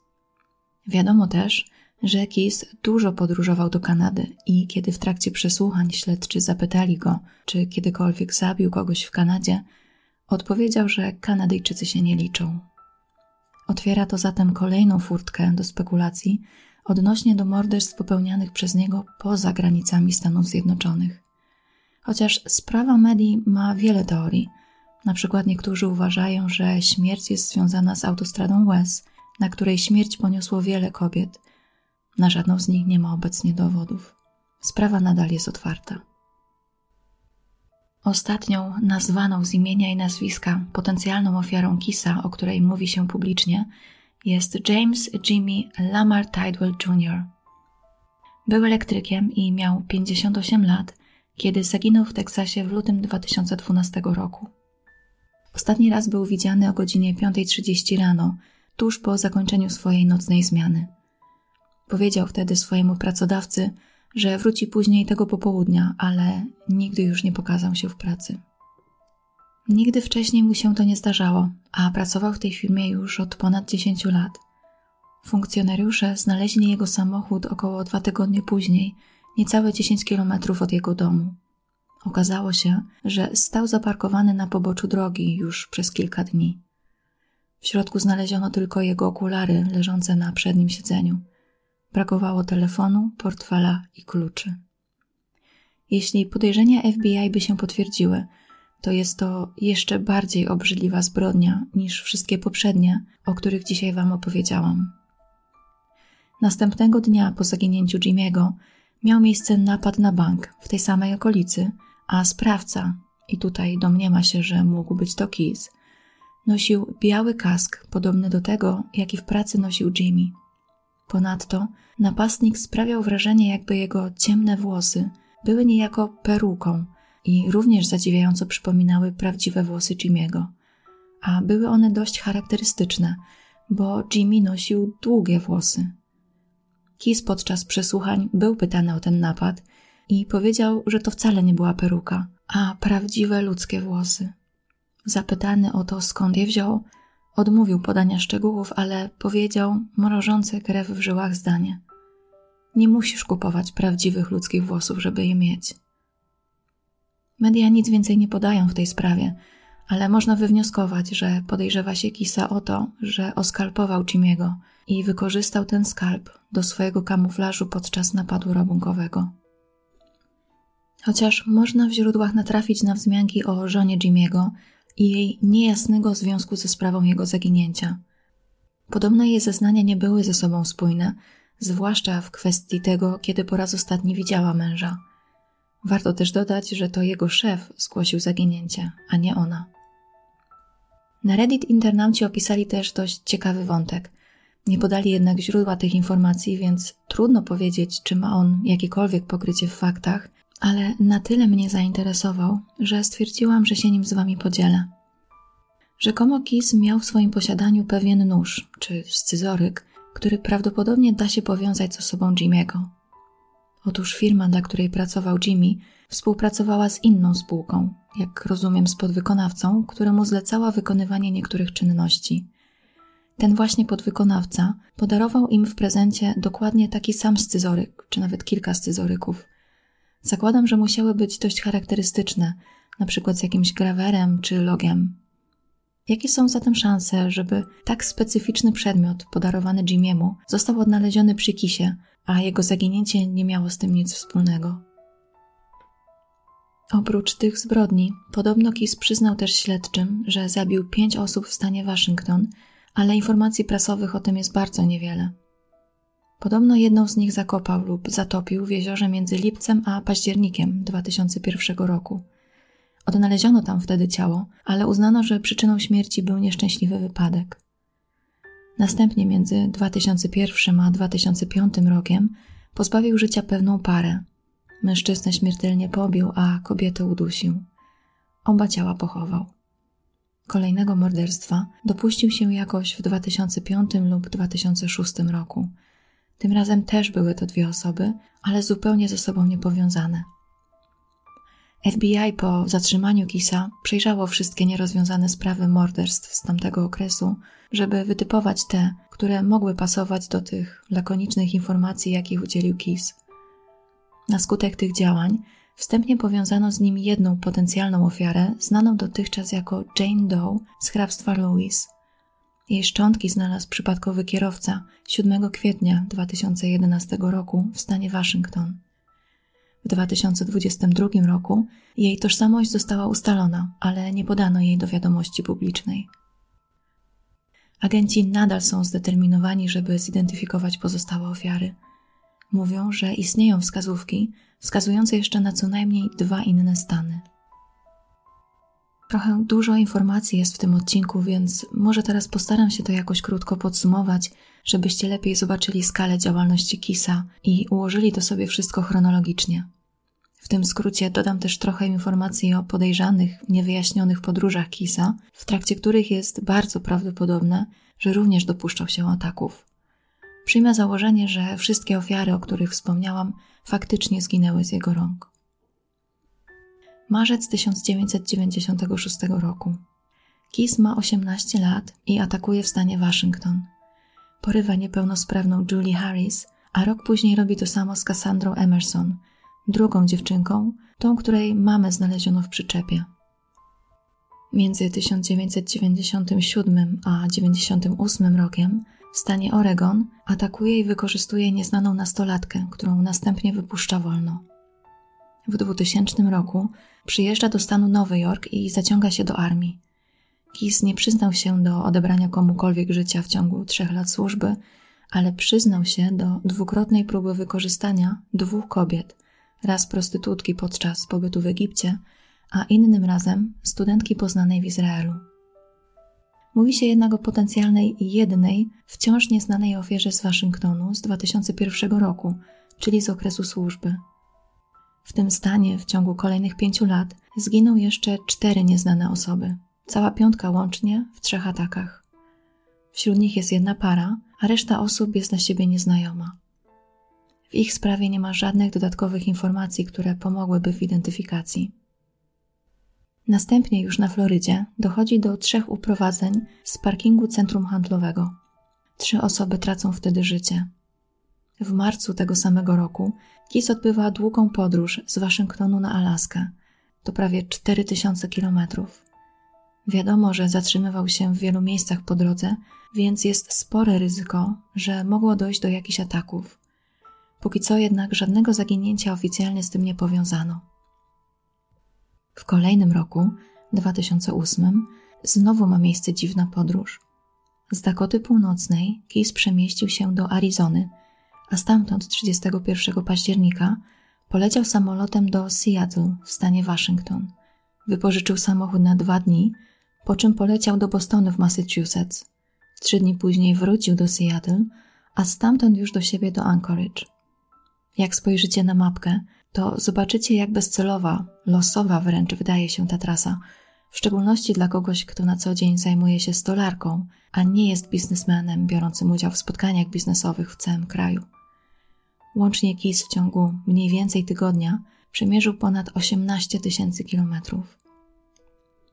Pół roku później, w kwietniu, zgodnie z jego zeznaniem, porwał kobietę na wschodnim wybrzeżu, a następnie transportował jej ciało przez kilka stanów, po to, by porzucić je w stanie Nowy Jork. W toku śledztwa ustalono, że Keyes miał powiązania z tym miejscem. Posiadał tam około czterech hektarów ziemi oraz starą zniszczoną chatę. F B I wierzy, że tą ofiarą była Deborah Feldman, czterdziestoośmioletnia narkomanka, która zniknęła bez śladu. To przy jej zdjęciu Keyes powiedział, że nie chce jeszcze o niej rozmawiać. W lipcu dwa tysiące dziesiątego roku znowu przemierza Stany Zjednoczone. Poleciał z Anchorage do Kalifornii, gdzie spędził trzy dni, a następnie wypożyczył samochód i przejechał nim prawie pięćset kilometrów. W kolejnym roku, jakoś w kwietniu albo maju, przebywał na Alasce i rzekomo próbował zastrzelić parę siedzącą w samochodzie na parkingu. Kiedy na miejsce przybył znajdujący się w pobliżu policjant, próbował zabić i jego. Spłoszył się jednak i uciekł, jak chwilę później pojawił się drugi funkcjonariusz. W tym samym okresie być może uprowadził Maddie Scott, która świętowała urodziny przyjaciela na kempingu w Kolumbii Brytyjskiej w Kanadzie. Keyes przyznał się też, że jeszcze w tym samym roku planował porwać kogoś na Alasce. Miał już nawet przygotowany i zakopany w okolicy swój niechlubny zestaw, ale w ostatniej chwili zmienił zdanie i nie zdecydował się z niego skorzystać. Ale to nie jest tak, że nic więcej nie zrobił. W zamian poleciał do Vermont, w którym mieszkało małżeństwo Billa i Lorraine Currier. Ich los już też znacie. W końcu nadszedł luty dwa tysiące dwunastego roku i w tragiczny sposób zakończyło się życie Samanthy Koenig. Po tym Keyes pojechał na dwutygodniowy urlop. Mówi się jeszcze o pięćdziesięcioośmioletnim elektryku, Jimmym Lamarem Tidwellem, ale jeśli dobrze ułożyłam chronologię zdarzeń, to wydaje mi się, że Keyes nie mógł odpowiadać za jego zaginięcie. Przyjmując, że Jimmy'emu stało się coś złego w dniu, w którym widziano go po raz ostatni, czyli piętnastego lutego w Teksasie, to jest mała szansa, żeby mógł spotkać wtedy Keyesa, ponieważ on wrócił z urlopu dopiero dwa dni później. Jednak o jego powrocie siedemnastego lutego mówi się w odniesieniu do tego, że tego dnia wrócił na Alaskę. Można sobie jednak postawić pytanie, czy wracając z rejsu mógł zatrzymać się w Teksasie, kierując się dalej na północ do siebie do domu? Nie jest to wykluczone, ale chyba byłoby dość trudne, ponieważ na urlopie nie był sam, a ze swoją partnerką i córką. Musiałby wysłać je same do domu albo dokonać zbrodni, kiedy razem zatrzymali się na jakimś postoju, jeśli oczywiście nie wracali samolotem. Łącznie daje to dziewiętnaście potencjalnych ofiar, w tym szesnaście śmiertelnych, w dwóch krajach na przestrzeni szesnastu lat. Wiadomo, że Keyes z pewnością odwiedził minimum trzynaście stanów. Oficjalnie jednak uważa się, że wskazówką, ile było ofiar, są czaszki, które Keyes namalował w więzieniu własną krwią. Było ich w sumie jedenaście. Aktualnie jednoznacznie łączy się z nim cztery sprawy: Samanthę, Debrę i małżeństwo Currierów. To oznacza, że F B I powinno odnaleźć i zidentyfikować jeszcze siedem osób. Jakby tego było mało, to niewiele brakowało, żeby Dwayne, chłopak Samanthy, również stał się ofiarą Keyesa. Kiedy Keyes wdarł się do budki z kawą, w której pracowała, i dowiedział się, że niedługo jej partner ma po nią przyjechać, ucieszył się. Śledczy analizujący porwanie uchwycone przez kamerę początkowo myśleli, że napastnik kazał nastolatce zgasić światła, położyć się na podłodze i sam schylił się tak, żeby nie było go widać z zewnątrz, po to, żeby przeczekać każdego, kto mógł uchwycić kątem oka jakieś dziwne ruchy w budce i zacząć się jej przyglądać. Założono, że chciał zaczekać, aż sytuacja się uspokoi. Kiedy jednak rozmawiali z nim po aresztowaniu, przyznał, że czekał wtedy przez chwilę, ponieważ chciał zaatakować i porwać też jej chłopaka. Keyes od jakiegoś czasu był znudzony polowaniem na samotne cele i niedawno zaczął podnosić sobie poprzeczkę poprzez ataki na pary. Nie do końca wiadomo jednak, dlaczego finalnie zmienił zdanie i postanowił, że zadowoli się tylko Samanthą. Niemniej oznacza to, że być może Dwayne dwukrotnie tego wieczoru otarł się o śmierć. Drugim razem, kiedy stanął z nim twarzą w twarz na podwórku, jak okradał jego samochód. Najbardziej przerażające w tej całej sprawie chyba nie jest to, czego dopuścił się Keyes i co zrobił swoim ofiarom, ani to, ile ich finalnie było. Myślę, że wielu najbardziej niepokoi to, że za tym wszystkim stoi mężczyzna zupełnie niewyróżniający się z tłumu. Prowadził w Anchorage zupełnie przeciętne życie. Prowadził firmę, mieszkał z rodziną. Dla wielu był po prostu zwykłym człowiekiem, jakich mija się na co dzień. Tego typu ludzie mogą być naszymi znajomymi, kolegami z pracy, sąsiadami, kimś, kto stoi przed nami w kolejce po zakupy albo pyta o drogę. Sąsiedzi wspominają go jako wspaniałego, rodzinnego i inteligentnego mężczyznę, a zawodowo jako utalentowanego stolarza. To właśnie on postawił duże targowisko w mieście, z którego korzystali mieszkańcy. Powierzchownie wydawał się być przykładnym obywatelem przestrzegającym prawa, z drobnymi wyjątkami jak nieistotne wykroczenia drogowe. Zawsze nam się wydaje, że tego typu drapieżnicy nie przebywają w naszym otoczeniu, że takie rzeczy dzieją się w odległych zakątkach świata i czasem nie możemy uwierzyć, że nikt nic wcześniej nie zauważył. I chyba to przeraża najbardziej. Keyes nie nadużywał alkoholu, na co dzień był spokojny, nie był wcześniej notowany za żadne swoje występki czy przestępstwa, których się dopuścił. Prowadził skromne i zwyczajne życie. Widocznie to, co robił, kiedy był młodszy, znęcanie się nad zwierzętami, włamania do domów sąsiadów, napaści czy transakcje z półświadkiem, to wszystko uszło mu na sucho i nigdy nie zostało formalnie zgłoszone żadnym służbom. W szczególności nie było żadnych rekordów policyjnych dokumentujących jakiekolwiek brutalne przestępstwa, zwłaszcza na tle seksualnym. Zastępca prokuratora przyznał, że Keyes miał w mieście dobrą opinię i był znany jako złota rączka. Rzekomo nawet jego kolega z biura prokuratora skorzystał kiedyś z jego fachowych usług. Nikt nic nie podejrzewał i gdyby nie jeden popełniony przez niego błąd podczas sprawy z Samanthą, prawdopodobnie nadal by zabijał, a nikt nie miałby nawet pojęcia, że po całym kraju i być może też poza jego granicami grasuje niebezpieczny seryjny morderca. Keyes miał czas.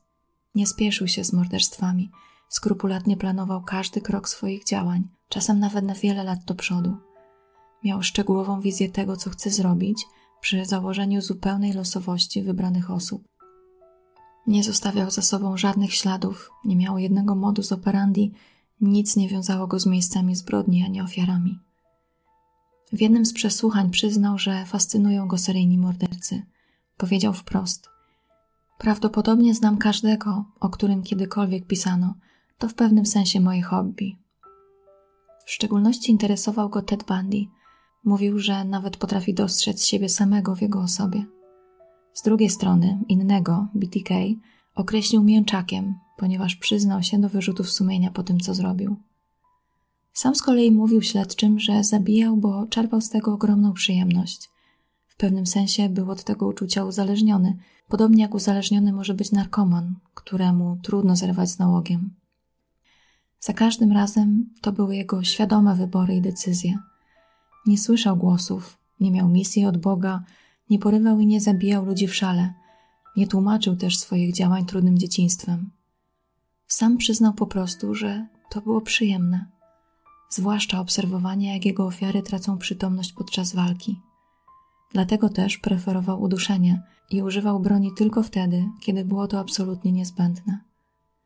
Zapytany przez śledczych, dlaczego to wszystko robił, Keyes po prostu odpowiedział: a dlaczego nie? Zobaczcie, jak przerażająco prosta i wymowna jest ta odpowiedź. Dodał, że nie żałuje tego, co zrobił. Żałuje jedynie całej tej dramy, która się teraz wokół tego toczy. Na koniec mam dla Was jeszcze jeden ciekawy fakt z jego życiorysu.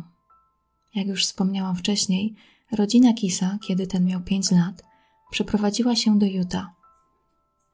Niedaleko miejsca, w którym się osiedlili, można by pewnie rzec z grubsza, że po sąsiedzku mieszkał pewien mężczyzna.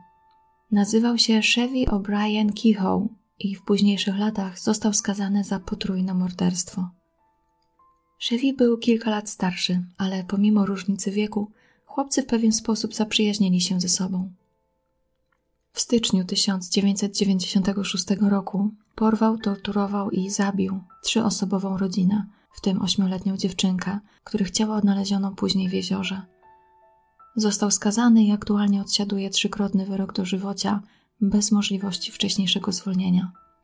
Przebywa w więzieniu o zaostrzonym rygorze. Zbrodni nie dopuścił się sam. Miał wspólnika, który również został skazany, jednak jemu zasądzono karę śmierci. Wyrok wykonano w lipcu dwa tysiące dwudziestego roku, po dwudziestu jeden latach oczekiwania na egzekucję. Ta sprawa też jest naprawdę przykra, ale również bardzo interesująca. Dajcie znać, czy chcielibyście poznać więcej szczegółów. Może opracuję odrębny odcinek na jej temat. Jestem bardzo ciekawa, czy Keyes wyjawiłby śledczym więcej szczegółów, gdyby nie zdecydował się odebrać sobie życia.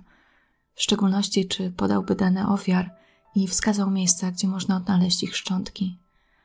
Zastanawiam się też, czy w ogóle znał ich tożsamość, czy sprawdzał ich dokumenty, czy pytał, jak się nazywają, podobnie jak zapytał Samanthę. A może skoro były one zupełnie losowe, to nie miał o tym pojęcia, albo po prostu po czasie już tego nie pamiętał, bo nigdy nie miało to dla niego większego znaczenia. Chociaż podejrzewam, że skoro był tak bardzo metodyczny, to pewnie chciał wiedzieć, kim są. Pewnie z tej wiedzy również czerpał satysfakcję i miał ich personalia i twarze wyryte głęboko w pamięci. Keyes bardzo podkreślał, że będzie współpracował, chociaż co prawda na swoich dziwnych zasadach i bardzo dawkując informacje, ale jednak dzielił się faktami. Jednym z jego kluczowych warunków było to, że jego dane nie mogą zostać upublicznione, ponieważ o niczym nie może dowiedzieć się jego dziesięcioletnia córka. Jakkolwiek źle to nie brzmi w kontekście tego, czego się dopuścił, to chciał chronić swoje dziecko. W momencie, kiedy w mediach podano jego tożsamość i ujawniono część faktów, w dużej mierze przestał już współpracować. Na YouTube na kanale F B I jest między innymi nagranie z dwudziestego dziewiątego listopada, czyli na kilka dni przed jego śmiercią. Widać na nim, jak Keyes waży każde wypowiadane przez siebie słowo i w uprzejmy, ale stanowczy sposób odmawia udzielenia dalszych informacji. Jest doskonale świadomy i sam to podkreśla, że gdyby nie to, że sam chciał powiedzieć o kilku kwestiach, śledczy mogliby nigdy nie poznać prawdy. W końcu wypowiada zdanie: wciąż pytacie mnie o więcej informacji, ale ja wciąż czekam na to, co zrobicie z tymi, których już wam udzieliłem. Następnie podkreśla, że obawia się, że i te wypłyną do mediów, a że jego zaufanie zostało już nadwyrężone, bo mieli ustną umowę, informacje w zamian za dyskrecję. Na tych nagraniach widać też, co może oburzyć niektórych, że atmosfera przesłuchania jest dość luźna. Gdyby nie to, że Keyes siedzi ubrany w więzienny pomarańczowy kombinezon i ma dłonie skute kajdankami, można by pomyśleć, że przy stole toczy się rozmowa znajomych. Wszyscy rozmawiają spokojnie i rzeczowo, w bardzo kulturalny i miły sposób, Od czasu do czasu się uśmiechają, a nawet śmieją z wypowiadanych żartów. Jest to oczywiście jedna z technik przesłuchań, odgrywanie dobrego gliny, ale muszę przyznać, dziwnie się to ogląda, wiedząc, czego się dopuścił ten człowiek.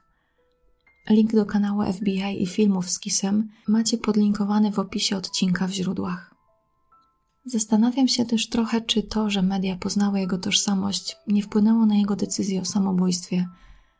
O ile oczywiście przyjmiemy, że w jego śmierć nie były zamieszane żadne inne osoby. Nadal nie wiadomo bowiem, skąd w jego celi znalazła się żyletka. Tożsamość jego ofiar, a także finalna ich liczba, wciąż pozostaje nieznana. Kochani, dziękuję za wysłuchanie dzisiejszej historii. Jeśli podobał się Wam odcinek, to zachęcam do pozostawienia komentarza albo łapki w górę, bo to właśnie Wasze reakcje pomagają nam w zasięgach. Tymczasem bądźcie bezpieczni i do usłyszenia.